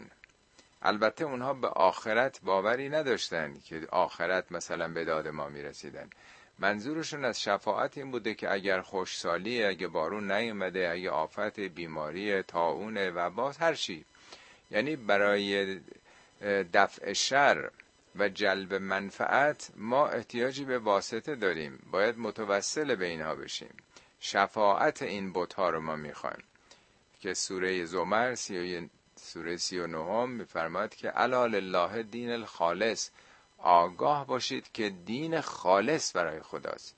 والذین اتخذوا من دونه اولیا، کسانی که به جز خدا اولیایی میگیرند، استدلالشون هم اینه ما نعبدهم، ما که اینا رو عبادت نمی کنیم، الا لیقربونا الی الله زلفا، اینا وسیله تقرب ما به سوی الله هن. یعنی همین شفاعت و واسطه ها، اونا حاجات ما رو به عرض می رسونن، اونا واسطه میشن که ما از این مشکلات رهایی پیدا کنیم، بیمار اگه داریم، بدهی مالی داریم و الی آخر. بنابراین در دیدگاه اونها، در فلسفه بت پرستی، خواندن فرشتگان مطرح بوده از طریق بت‌ها، به جایی که مستقیم سراغ خدا برن. به همین دلیلم اونها اونچه که قربانی میکردن اسم الله رو نمیبردن، میگفتن ما مجاز نیستیم، ما از طریق واسطه ها باید به الله نزدیک بشیم. و اون قربانی هایی هم که مسلمان ها ذبح میکردن نمیخوردن، میگفتن اینا خلاف شرعه، مگه میشه؟ حتما باید به نام این بت هبل و عزاب و منات و اینا باشه، اینا واسطه با فرشتگانن، ما مستقیم نمیتونیم بریم سراغ اونها. بنابراین تمام مشکلشون روی شرک بوده، شرکت سامی خدا و فرشتگان و بت‌ها در واقع. خب میگه روز قیامت خدا از فرشتگان میپرسه، نه که ندونه خدا، اینا رو آورده تو قرآن که ببینین پاسخ اونا چیه. شبیه اینم از حضرت عیسی تو آیات انتهایی سوره مائده آمده، میگه روز قیامت خداوند از حضرت عیسی میپرسه، یا عیسی ابن مریم، ای عیسی پسر مریم، انت قلت للناس اتخذونی و امی الهه من دونه، که تو بودی گفتی که تو و مادر تو به جز من بپرستن، یعنی همین تسلیس که حضرت عیسی میفرمه سبحانک تو منزهی، ما قلت لهم الا ما امرتنی، من جز اون چه که به من فرمان داده بودی نگفتم، ان کنت قلت قلته فقط علمته، اگر گفته بودم تو حتما میدونستی. بعد میفرماد که من موقعی که زنده بودم خودم نمونه و الگوی بندگی تو بودم، اجازه نمیدادم کسی قلوف بکنه، منو بزرگ کنه. وقتی که منو میراندی، وقتی من از دنیا رفتم، فانت رقیب علیهم، تو مراقب اونها بودی، یعنی اتفاقی که افتاد من دیگه خبر نداشتم بعد از دنیا رفتنم. فلما توفیتنی، وقتی منو میراندی، فکنت انت رقیب، تو خودت دیگه مراقب بودی، شاهد بودی. من دیگه نمیدونم، من زمان حیاتم چنین کاری نکردم، من مجاز نبودم. از این سوال و جوابا هست که خدا که البته میدونه، وقتی که اینا رو تو قرآن آورده ما این رو ببینیم که حتی عیسی ابن مریم که در زندگیش مرده رو زنده میکرده، کور و بینا میکرده و این کارهای خارق العاده رو داشته، طبیعتاً اگه بخواد این چیزا بچسبه به کسی که واسطه شده باشه، به او بیش از همه است که به اذن خدا این کارا رو میکرد. طبیعی هم است که حالا مسیحا بگن که خب حتما حالا هم روحش مثلا تو آسمان هست این کارو میکنه. بنابراین اینا رو میاره برای که ما بفهمیم که پاسخ عیسی اینه، بدونید امروز که فردا خواهد گفت که من اصلا خبر ندارم که چه اتفاقی افتاد. اینجا به فرشتگان که مشرکین اونها رو واسطه حوائج خودشون میدونستن، به اونا توسل پیدا میکردن، اونها میگن، خدا از اونا میپرسه که شما میگفتین واقعا اینا واقعا شم دنبال شما بودن؟ پاسخ این، قالو سبحانک انت ولینا، منزهی تو، تو ولی ما هستی، من دونهم، به جز اونها. یعنی ولی ما، ولی یعنی دوست و کسی که ولایت داره، تویی، ولا... کسی که ولایت داره یعنی او داره عمل میکنه، نه فرشتگان. ولی کسی است که مثل ولی صغار، که یکی بچه است یه ولی براش میذارن دیگه. اولیاء شاگردان یعنی چی؟ یعنی اونا که سرپرستشون هستن. سرپرست ما، صاحب اختیار ما تو هستی، من دونهم، به جز اونا. اونا نیستن، فرشتگان نیستن، تویی. بل کانو یعبدون الجن، اینها جن رو عبادت میکردن. اکثرهم به هم مؤمنون، بیشتر اونها به همین جن اعتقاد داشتن. آیا واقعا زمان پیامبر مشرکین به جن اعتقاد داشتن؟ کجا تاریخی همشه گواهی میده؟ منهای بعضی از نقلیاتی گفتن در بعضی از قبایل عرب مثلا شاعرانشون تخلص به جن میگفتن، با جن ما ارتباط داریم، ولی میگه اکثر این مردم ایمانشون به جن بوده. منظور از جن یعنی چی؟ جن یعنی تمام چیزایی که ناشناخته است، موهومه، خرافاته در واقع. یعنی اینا اطلاعی اصلا از فرشتگان نداشتن، خیالات خودشون، موهومات خودشون، چیزایی که پنهان بوده برای اونها. به تفصیل عرض کردم راجع معنای جن در قرآن که همه مشتقاتشو ببینین دلالت بر یک نوع پوشیدگی و پنهانی میکنه. اصلا قرآن میگه همتون تو شکم مادرتون قبلا جن بودین. کنتم اجنتن فی بطون امهاتکم، اجنه جمع جنه، همتون قبلا در بطن مادرانتون، در رحم مادرانتون جن بودید. جنینم همینه دیگه. حالا وارد اون بحث نمیخوام بشم که تمام چیزای موهومم که وجود نداره یا ناشناخته است میگه جن در قرآن، پنهانه. تاریخ هم نشون نمیده. این آیه راجع به طور کلی انسان‌هایی است که آمدن شرک داشتن. واقعا تو دنیای امروز کسی جن میپرسته؟ یا اون موقع اصلا تاریخ همچی گواهی داده؟ لااقل معاصرین پیامبر. یا در جای دیگه میگه که کذالک جعلنا لکل نبی شیاطین الجن والانس، برای هر پیامبری شیطان صفتهایی از جن و انس قرار دادیم. آیا اصلا تاریخ گواهی داده که پیامبر دشمنانی به نام جن، این چیزی که امروز فکر میکنن، داشته؟ کجایی همچه چیزی بوده؟ حضرت موسی، حضرت عیسی، جز این که جن یعنی پنهان، یعنی اونا که ماسک به چهرهشونه، منافق صفتن، ظاهر به گونه‌ای هستن، باطن به گونه‌ای دیگه.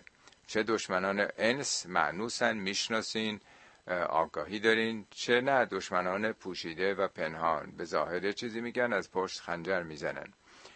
حالا اینجا میگه که اینا بیشترشون دنبال جن بودن، یعنی پشت این شرک و بت پرستی ها کیا بودن؟ ابو سفیان ها، ابو جهل ها، دیگران. یا در تاریخ مصر اگر ببینید، یونان بگیرین، خدایان متعددی که بودن، این خدایان سنگی و چوبی که کاری نمی کردن، ولی پشت اینا اداره کننده این نظام بت پرستی. حتما تو فیلم یوسف دیدین که کسانی هم پشت اون مجسمه خدایی که میپرستن پنهان بوده و گهگاهی حرفایی هم میزده، هم هم احساس میکردن که خب او داره حرف میزنه. همیشه منافع اون متولیان دین ایجاب میکنه که یه نظامی رو در واقع تعریف بکنن، مردم رو سرگرم بکنن به یه خرافاتی و بعد منافع خودشون رو داشته باشن، کارم نکنن، از طریق مردم بتونن امرار معاش بکنن. واقعا این راجع به گذشته ما نمیخونیم. اگر روز قیامت خداوند از امام حسین بپرسه که تو که جان تو فدا کردی، همه عزیزان تو در راه حق دادی، همه خاندان تو، همسر و خواهر و دختران، همه اینا به اسارت آمدن، آیا تو اون قیامو کردی؟ برای اینکه یه عمری بیان سینه بزنن، زنجیر بزنن، گلمالی بکنن خودشون رو، روزه بخونن تا قیام قیامت. این حدیثی که هر کسی گریه بکنه یه قطره یا خودشو به گریه بزنه، تباکی بکنه، برای این قیام کردی؟ هدف تو این بود؟ تو به مردم گفتی که اگر اشکی ریخته باشید هر چه گناه هم دارین به اندازه گناه اولین تا آخرین بخشیده میشه. تمام این آداب و سنت هایی که تو جامعه ما داره انجام میشه، اینا ربطی اصلا به فلسفه قیام امام حسین داره؟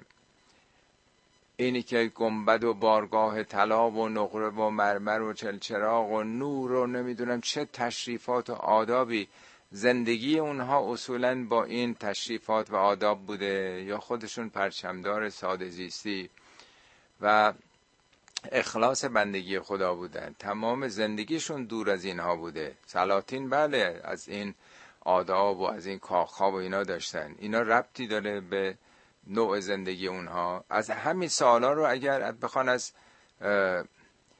در واقع دونه دونه، کاری که امروز داره میشه، تو گفتی به مردم که حاجاتی اگر دارن بیان چند تا دعایی بخونن، تو حاجاتشون رو برآورده میکنی، اگه مریض دارن، اگه خونه میخوان، اگه بدهی مالی دارن، مقروضن، این سوالات هم بگه بکنه. واقعا باور هستش که امام حسین بگیم بله بله من به خاطر همین قیام کردم؟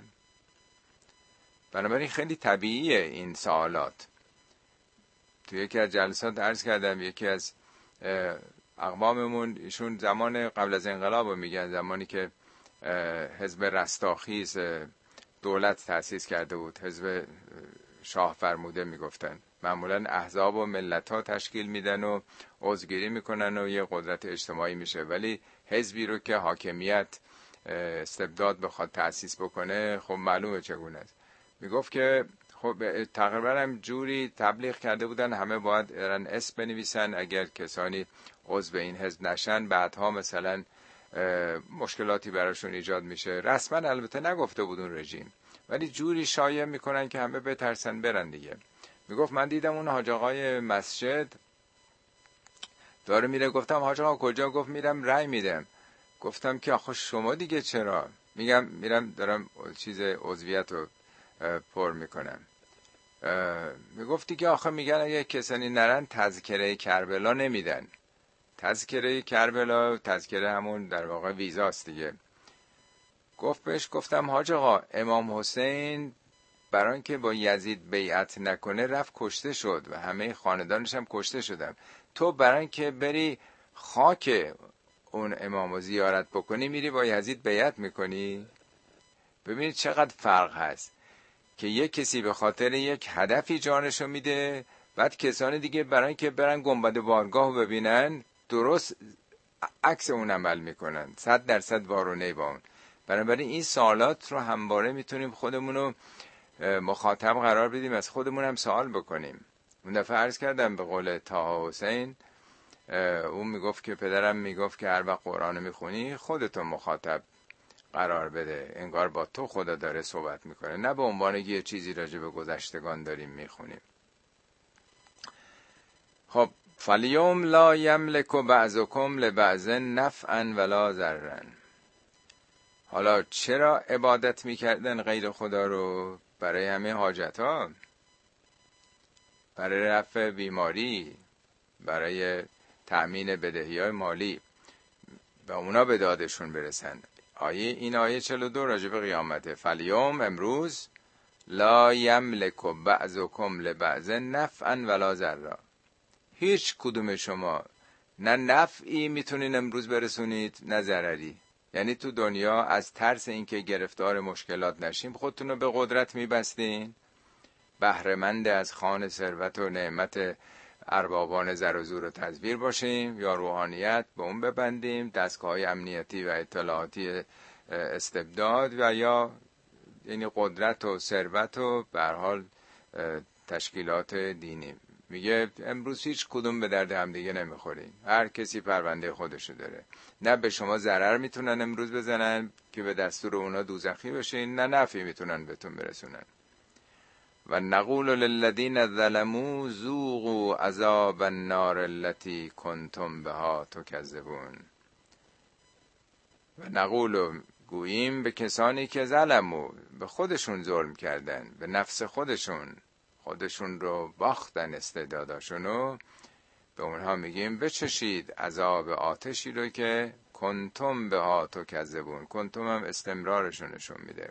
دائما یک سره در طول زندگیتون در حیات دنیا تکذیب میکردید. تکذیب هم نه لفظی، معنای تکذیب برخلاف اونچه که تصور میشه تنها لفظی نیست، یعنی با عملتون به گونه‌ای در واقع رفتار میکردید که اون رفتار دلالت بر این که قبول ندارید این حرفا رو.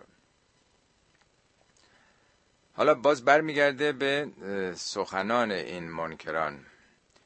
و اذا تتلی علیهم آیاتنا بیناتن، وقتی که بر اونها آیات روشنگر ما تلاوت میشه، قالوا ما هذا الا رجل یرید ان یسد دکم اما کان یعبد آباؤکم.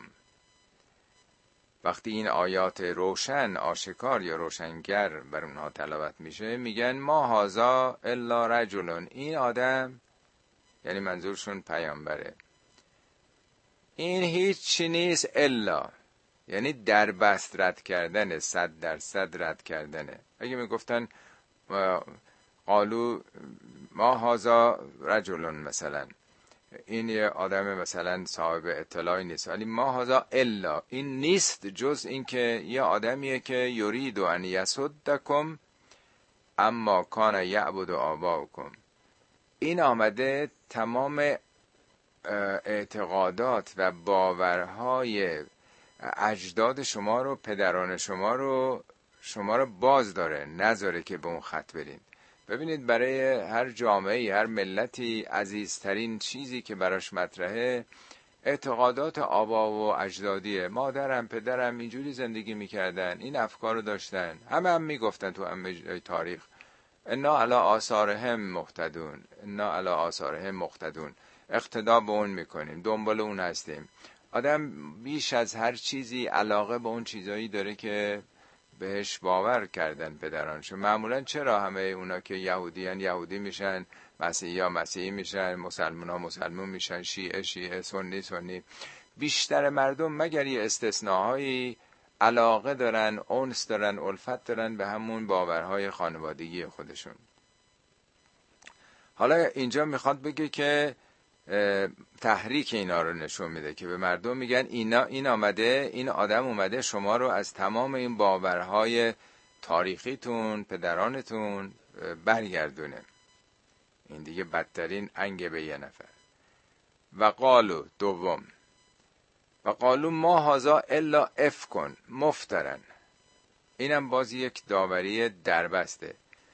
این دومین قالو ما هازا، هازا یعنی این، این یعنی این کتاب، این قرآن، این ذکری که آمده، این نیست جز افک. افک یعنی دروغ، دروغ صد درصد وارونه. افاک یعنی کسی که دروغ شدید میگه. افک هم معتفکات یعنی زیر و رو شدن، هر چیزی که واژگونه است. این کاملا غلطه، یعنی نه تنها حرف او درست نیست یا این کتاب درست نیست، صد درصد غلطه. اونم مفت... مفتراست. مفترا یعنی بافته شده، من در آوردی. این یه دروغایی است که پیامبر از خودش در آورده، هیچ واقعیتی این کتاب نداره، اصالتی و حقیقتی نداره. سوم و قال الذین کفروا، اینایی که اینطور انکار میکنن، کفر یعنی پوشوندن یه حقیقت. و قال الذین کفروا للحق لما جاءهم، این حقیقتی که براشون آمده. یه وقت هست که حق برای یک کسان دیگه اومده، میگه خب به ما چه، درست حرفای حسابیه ولی برای ما نیومده، برای جامعه دیگه است، برای امت دیگه است، برای خودشون آمده. لما جاهم ان هاذا الا سحر مبین. باز اینجا ان هاذا الا، سه بار الا تو این آیه تاکید شده، نشون میده چگونه اینا نفی مطلق میکنن همه چی رو. هم در واقع پیامبر رو نفی میکنن مطلقاً، هم کتابش رو، و در بس اینا انهازا الا سحر مبین، اینا جز یک سحر و جادوی آشکار نیست. آشکار یعنی داد میزنه مردم، میگه که معلومه، درش که تردیدی نیست، شک نکنید به این.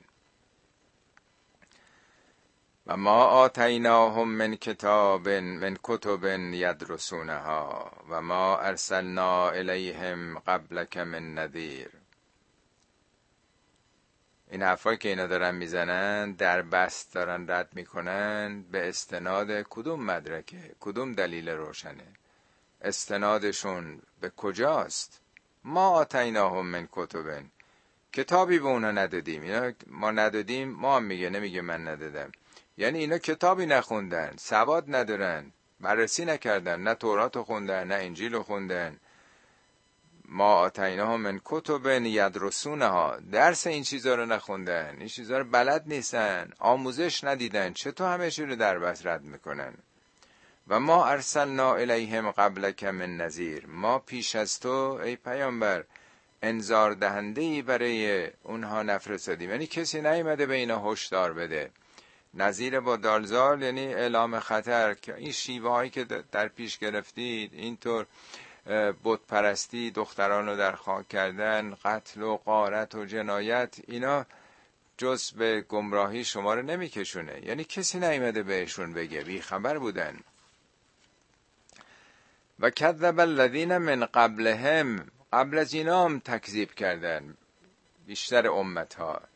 و ما بلغوا معشار ما آتیناهم، و اینایی که حالا انقدر ادعا دارن و متکبر هستن، به اندازه یک دهم اون چیزی که به پیشینیان اینا دادیم اینام ندارن. عربا تو اون شبه جزیره چی داشتن؟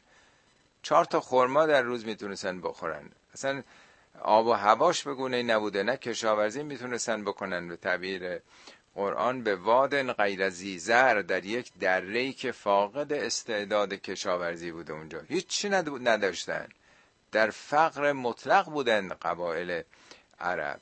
از طریق غارت این اونو غارت میکرده، اون اونو غارت میکرده، زندگی بسیار تنگ و سختی داشتن. میگه اینا با این همه ادعاشون و انکار این حقایق، بابا اینا خبر ندارن که قبل از اینا هم کسانی تکذیب کردن، در حالی که یک اینا یه دهم اونا رو هم نداشتن. در سوره فجر میگه که علم تر کیف فعل ربک بعاد، آیا ندیدی که با قوم عاد چی به سرش آمد؟ ارم ذات العماد، اون شهر ارم رو داشتن با اون ستونها، اون کاخهایی که داشتن. و ثمود، نمیدونن چه به سر ثمود آمده. و ثمود الذین جابوا الصخر بالواد، در کوهها خانه هاشون رو میساختن. چه پیشرفتی در حجاری و کارای سنگی داشتن. و فرعون ذی الاوتاد، فرعون صاحب دارای اون اهرام، اهرام بزرگ مصر. میگه اینا چه چیزی ندارن، برن تمدن‌های باستانی رو ببینن که در جای دیگه قرآن میگه که پکان و اشد منهم قوتن، بسیار نیرومندتر از این اعراب بودن. و آثار الارض، آثاری که در زمین باقی گذاشتن بسیار از اینا نیرومندتر بود. کجا رفتن؟ روم شرقی کجا رفت؟ روم باستان با اون کاخها، با اون ستوناشون کجا رفتن؟ یه جایی میگه و آثار الارض، کاویدن زمین و امروها اکثر مما امرو، چه آبادانیایی در زمین کردن. قوم سبا، چقدر قرآن میگه چه چی به کجا رسیدن، چقدر تمدن پیشرفته‌ای داشتن. میگه اینا نگران نباش، قبل از اینام کسانی انکار کردند، فکیف کان نکیر، ببین انکار من، ریجکت و پس راندن کسانی که خودشون هماهنگ با هستی نکردن به کجا کشیده. حالا راه حلش چیه؟ چه توصیه‌ای قرآن به این مردمی که به هیچ صراطی مستقیم نیستن و همش ادعاست، همش خود بزرگ بینی و تکبره، چه پیشنهادی داره؟ قل انما اعظکم به واحدتن، پیامبر به اینا بگو من فقط یه نصیحت دارم شما رو، فقط یه نصیحت. این امروز هم هستا. چیه اون نصیحت؟ ان تقوموا لله مثنا و فرادا. تقوموا یعنی بلند شید، برخیزید. من اگر بنشینم، تو اگر بنشینی، چه کسی برخیزد؟ یعنی از این جو آلوده، از این لجنزاری که هیچ کسی فکر نمی کنه، نمی اندیشه، یک سره حقیقت رو انکار میکنن. میگه من فقط یه نصیحت دارم، بلند شو، برخیز. ان تقوموا لله، به خاطر خدا، به خاطر شناخت اون اللهی که ظاهرا بهش معتقد هستی برخیز. مثنا و فرادا، مثنا یعنی دوتایی، یا با رفیقت، با دوستت، با برادرت، یا تکی، اگه کسی پیدا نمیکنی خودت تکی، فرادا مثل نماز فرادا. برخیز، سمت تتفکروا، بعد فکر کن، فکر کنید، تفکر کنید. ما به صاحبکم من جنتین، صاحب مصاحب یا صحابی یعنی کسی که رفیق، دوسته. آیا این دوست شما این جن زده است؟ جای دیگه قرآن میگه شما با این بزرگ شدین، از بچگیشو میشناسین، آشنا هستین. پیامبر همه میدونستن توی جامعه، حالا اون موقع که جمعیتی نبوده، مکه شاید دو هزار تا سه هزار تا، من نمیدونم، ده هزار تا جمعیت داشته یا بیست هزار تا داشته، به فرض که خیلی خیلی بعیده.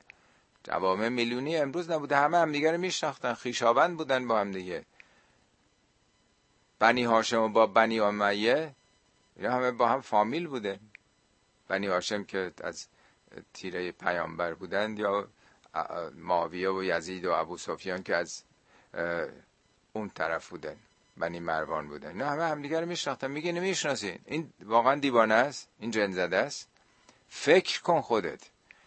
این واقعا بزرگترین توصیه است. همین امروز کسانی که تو همین خط و خطوط سیاسی گم شدن، چون همه اینو میگن، به این رأی بدیم، به اون رأی بدیم، این کار کنیم، میگه بلند شو خودت، کاری نداشته باش رادیو تلویزیون چی میگه، جو چیه، بخوای تقلید بکنی، فکر کن به جای تقلید. آیا این اتهاماتی که میزنن، برچسبایی که میزنن درسته؟ یا هرچی تلویزیون حقنه کرد به مردم باید همونو پذیرفت؟ هم هم تلویزیون جلوشونه، صبح تا شب افکار دارن میسازن دیگه، حالا هم تو مملکت خودمون، هم تو امریکا یا اروپا، جای دیگه. مگر جای آزادی باشه کسان دیگه هم بتونن حرف بزنن؟ خیلی نکته مهمیه که پاسخ پیامبر اینه که خدا فقط اینو بهش توصیه میکنه که بگو فقط فکر کنید، بیا بیرون از این لجنزار. خودت فکر کن ببین واقعا این دیوونه است یا این برچسبایی که میزنن ساختگیه. ان هو الا نذیر لکم، این فقط یک اعلام خطر کننده است مقابل شما، برای شما. و این یدا عذاب شدید، قبل از اینکه عذاب شدید دامنتون رو بگیره، گرفتار در واقع عواقب اعمالتون بشین، بزرگترین خدمت رو داره بهتون میکنه، اعلام خطر میکنه.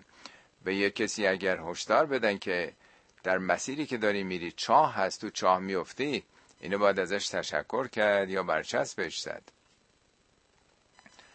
قل ما سألتكم من اجرن، قل ما سألتكم من اجرن فهو لكم، بگو ای پیامبر من اونچه که از شما اجری که خواستم اون اجرم برای خودتونه. پیامبر اجر میگه خواسته، چی چی رو میگه؟ ما سألتكم من اجرن فهو لكم، اونم مربوط به خودتونه، برای خودتونه، برای خودم نیست. حالا بعضیا گفتن یه آیه دیگه تو قرآن هست که میگه لا اسألكم علیه اجرا الا المودة فی القربى، من از شما اجر نمیخوام مگر اینکه مودت در قربا. حالا اینم اینجوری تفسیر کردن که یعنی اهل بیت منو دوست داشته باشید، نگفته قربای قربای منو، فل قربا، نگفته بل قربا، به نزدیکان من. اولا خود این اجره، چه اجری بالاتر از این که به مردم آدم بگه من ازتون چیزی نمیخوام ولی به فرزندانم، به نزدیکانم، به همه اینا کمک بکنید، اینا رو به قدرت برسونید. این بالاترین اجره. یعنی که میگه من فقط از خدا اجر میخوام که نمیشه. فل قربا یعنی اگر من اجری از شما خواستم، برای اینکه شما همه با هم، مردم مکه با هم خیشاوندین. فل قربا در این روابط خیشاوندی با هم نجنگین، خون همدیگه رو نریزین. اینم برای خودتونه، برای من نیست. ولی اگه آدم برای خویشاوندان خودش بخواد، چطور برای خودش نیست؟ همه تلاش پدر مادرانی که یه چیزی برای فرزندانشون بذارن، این بالاترین کمکی که آدم بگه که خب به فرزندان من توجه بکنید. در هر حال درست مثل همونطوری که یک معلم میگه که بابا من اگه میگم که درس بخونید، زحمت بکشین، برای خودتونه. من خوشحال میشم اگه شون تو درس بخونی، یا پدر مادر به بچه‌هاشون میگن. خوشحالی من اینه که، رضایت من در اینه که تو درس بخونی، تو جدی باشی. خب میگه درسته من میخوام، من خوشحال میشم، ولی اینم برای خودته، من برای خودم نمیخوام. در واقع اینجا هم باز ببینیم به چه زبان ملایمیه. پیامبر بگو که من که از شما اجری نخواستم، هر کاریم گفتم، هر تکلیفی گفتم برای خودتونه. ان اجری الا علی الله، اجر من جز بر خدا نیست. و هو علی کل شیء شهید، خدام بر هر چیزی شهیده، یعنی گواهه، همه چی رو میدونه. من چیکار کردم، آیا اجر خواستم یا نخواستم، شما چیکار میخواین بکنید؟ قل ان ربی یقذف بالحق علام الغیوب، بگو رب من، پروردگار من، حق رو به باطل میافکنه. اون پروردگاری که علام الغیوبه، همه پنهانی ها رو میدونه، حق رو بر دل باطل میزنه. شبیه همون آیه است که میگه جاء الحق و زهق الباطل، حق آمد باطل رفت، ان الباطل کان زهوقا، باطل رفتنیه.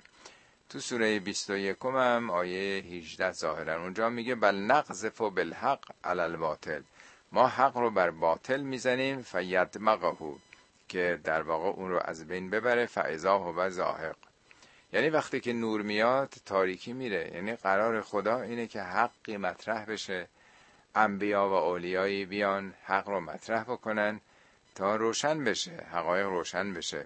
ان ربی یقذف بالحق، اون رب که علام الغیوب صفت بعد رب که با فاصله آمده، پروردگاری که همه پنهانی‌ها رو میدونه، حق رو مطرح میکنه. قذف یعنی افکندن، این رو مطرح میکنه، حق رو باید خدا بگه، خداوند میخواد هدایت بکنه. قل جاء الحق، بگو حق آمد، پیامبری که این حقایق رو مطرح کرده حق رو آورده. و ما یبدئ الباطل، از باطل چیزی آغاز نمیشه، از حقه که وقتی که حق میاد در واقع باطل به جنگش میشتابه و سعی میکنه از بین بره. اون وقت یه عده‌ای سعی میکنن فداکاری کنن، تلاش بکنن، ساخته میشن. تو قرآن میگه که کان الناس امتا واحده، همه مردم یه جور بودن، مثل عالم حیوانات بود، حیوانات همه یه عمل انجام میدن، تفاوتی بین اونا نیست، برای که اختیار ندارن، مطابق غرایزشون عمل میکنن. میگه کان الناس امتا واحده فبعث الله فبعث الله النبیین مبشرین و منذرین، بعد خداوند پیامبران فرستاد برای انذار دادن و بشارت دادن. از اون موقع اختلاف حاصل شد، فمختلفو، یعنی پیامبران وقتی آمدن اختلافات شروع شد، یعنی مردم همه یه خط بودن، همه دنبال قتل و غارت و جنایت بودن، هر چیزی در هر چیزی تفاوتی وجود نداشت، همه مطابق غرایزشون عمل میکردن. حالا دوران قبل از به اصطلاح پیدایش بشر عاقل میبینیم همه مثل حیوانات بودن دیگه، موجودات انسان‌های اولیه یا مثلا پیش از انسان. میگه که پس باطل شروع نمیکنه، حق که مطرح میشه، موضع‌گیری‌ها آغاز میشه، نبرد حق و باطل شروع میشه. و ما یعید، دیگه هم بر نمیگرده، یعنی اگر حق باشه باطل بر نمیگرده. حق مثل چراغه که اینجا روشنه، باطل مثل تاریکیه، تاریکی که اصالت نداره، هر جا چراغ نباشه تاریکه، تاریکی وجود نداره، آنچه که وجود داره نوره، نور وقتی میاد خب روشن میشه، ولی اگه چراغ خراب باشه بسوزه خب دو مرتبه تاریکیه دیگه. اینی که میگه دیگه بر نمیگرده، یعنی اگه چراغ روشن باشه دیگه تاریکی نیست، تاریکی که بر نمیگرده، بگیم رفت دو مرتبه حالا میاد، مگر اینکه چراغ کار نکنه، چراغ بسوزه. حالا میخواد بگه اگر همچون یه بار این آیات رو توضیح میدادم، یه کسی گفت که خب واقعیت امروز که برعکسه، یه حقی آمد زمان پیامبر ولی به سرعت برگشت باطل، بنی امیه برگشت، نمیدونم یزید برگشت، دوران بنی امیه و بنی عباس و همچنین، یا دوران انقلاب یه بهار مختصری داشتیم و دو مرتبه همون مناسبات فردگرایی و استبداد به گونه بلکه خیلی بیشترم به هر حال سلطه پیدا کردیه. اگر ملتی موضع حق رو حفظ بکنن، میگن حفظ یک نگه به پیروزی رسیدن یا هر انقلاب، حفظش سخت‌تر از خودشه، نگهداری او، پاسداری برای اون. حالا اینجا میگه که نه آغازگر اونه و نه برمیگرده، مادامی که حق باشه. البته قل ان زللتو، پیامبر بگو اگر من گمراه شدم، فانما اذل علی نفسی، به ضرر خودم گمراه شدم، و ان اهتدیتو، اگرم هدایت بشم، فبما یوحی الی ربی، به خاطر وحی است که پروردگار بر من میکنه، انه سمیع قریب. ببینید که چقدر در واقع واقع گرایانه است، یعنی گمراهی، من گمراه بشم، شما میگین تو اشتباه میکنی، من اگه اشتباه بکنم، این حرفا دروغ باشه، علیه خودم عمل کردم، به شما ضرری نمیزنم. اگرم هدایت بشم، این کردیتشو، امتیازشو باید به خدا باید داد، این به خاطر وحی است که او به سوی من کرده.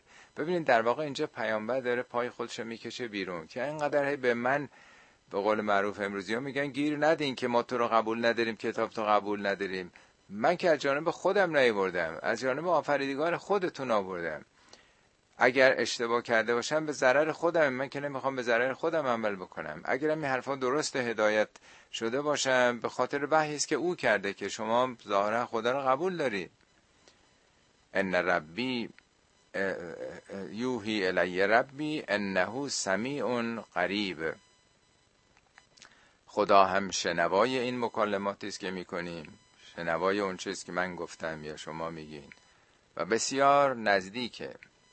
یعنی که میگه از رگ گردن به شما نزدیکترم، یعنی در واقع از خودتون به خودتون نزدیکترم. ما اون چه که سخن میگیم یا میشنویم یا میبینیم یا اندیشه میکنیم، همه اینا در واقع روابطی است که بین نورونهای مغزیمون، سلولای مغزی داره اتفاق میفته.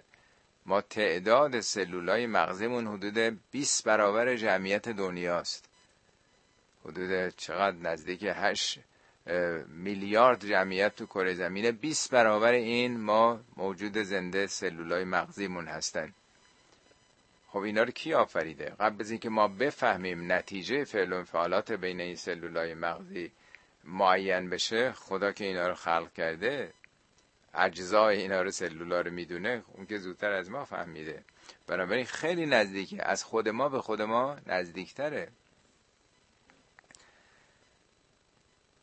آیه بعد، چند آیه بعد راجب آینده است. و از ترا ولو ترا از فزعوا فلا فوت و اخذوا من مکان قریب.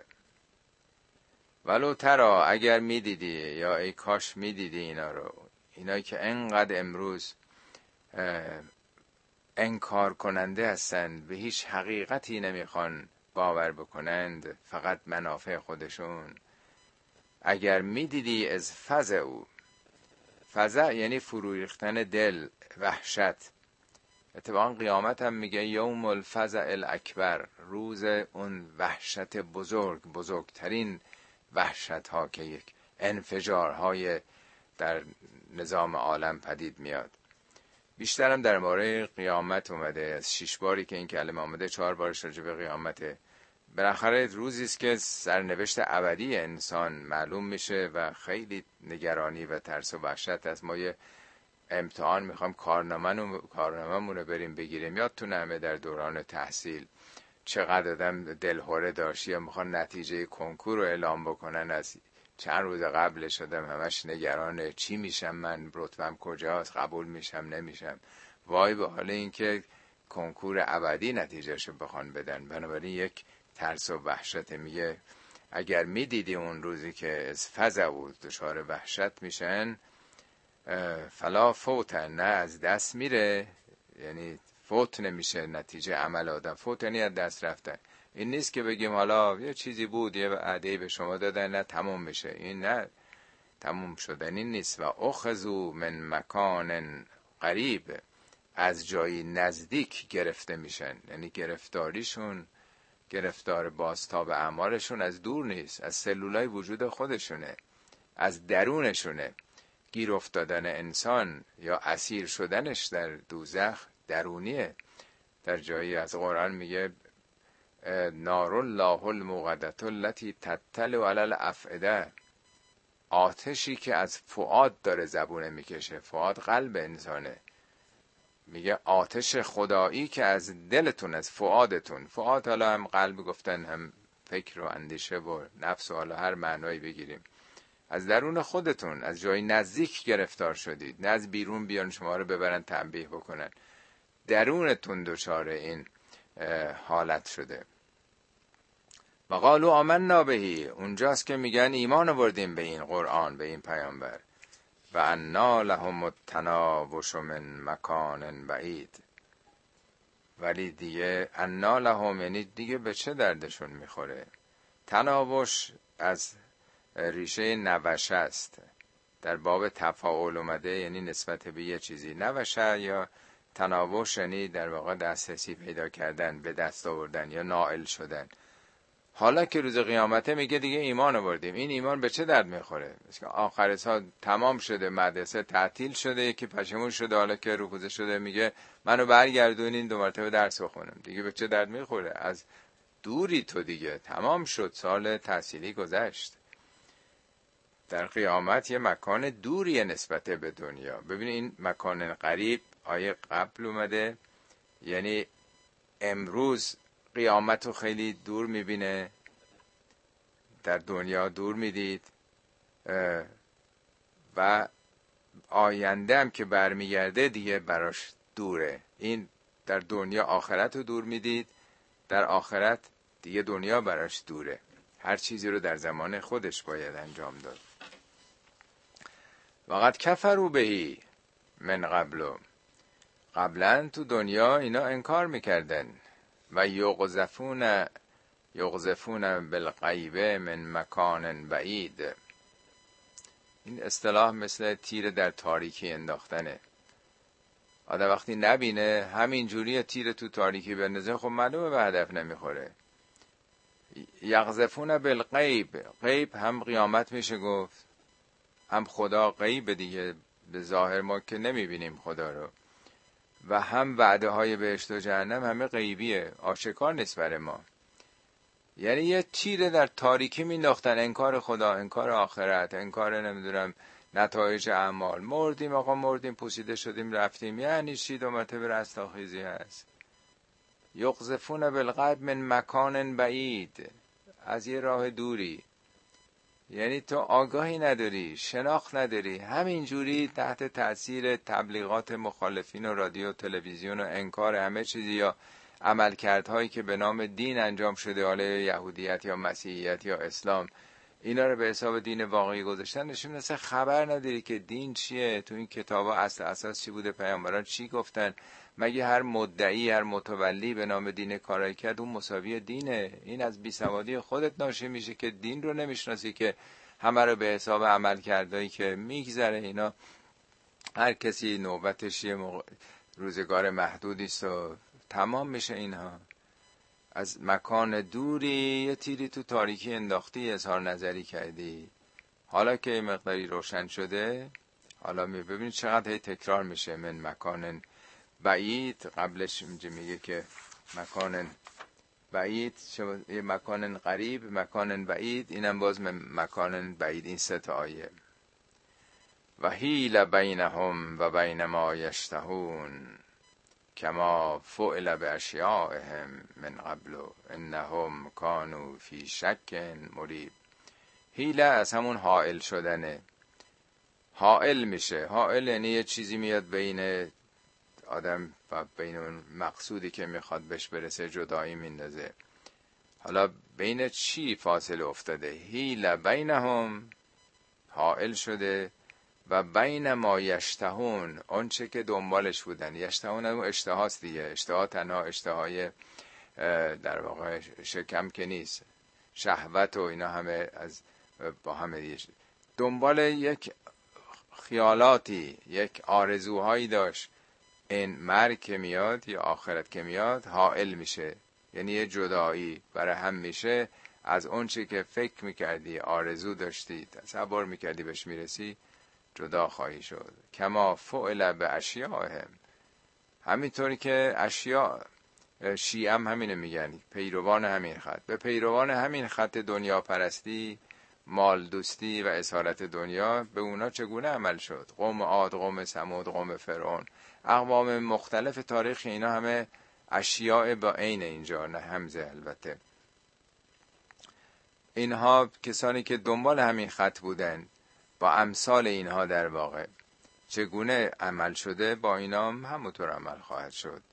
کما فعل باشیاءهم من قبل انهم كانوا فی شک مریب، اینها در یک شک بدبینانه بودن. یه وقت هست که یه آدم شک مثبتی داره، شک سازنده‌ای داره که موجب رشد و تعالی انسان میشه، مثبت البته یا صادقانه است، یعنی هیچ اشکالی نداره، خیلی هم خوبه. آدم ها باید شک بکنن تا خودشون پیدا بکنن. اینا شک های سازنده است، این شک مریب نیست. شک مریب یعنی شکی که دنبال بهانه‌جوییه، میخواد از حقیقت فرار بکنه، میگه نه قبول ندارم، مطالعه نکرده، بررسی نکرده، تأملی نکرده، فقط میگه قبول ندارم، دربست رد میکنه که نمونه هاشو دیدیم.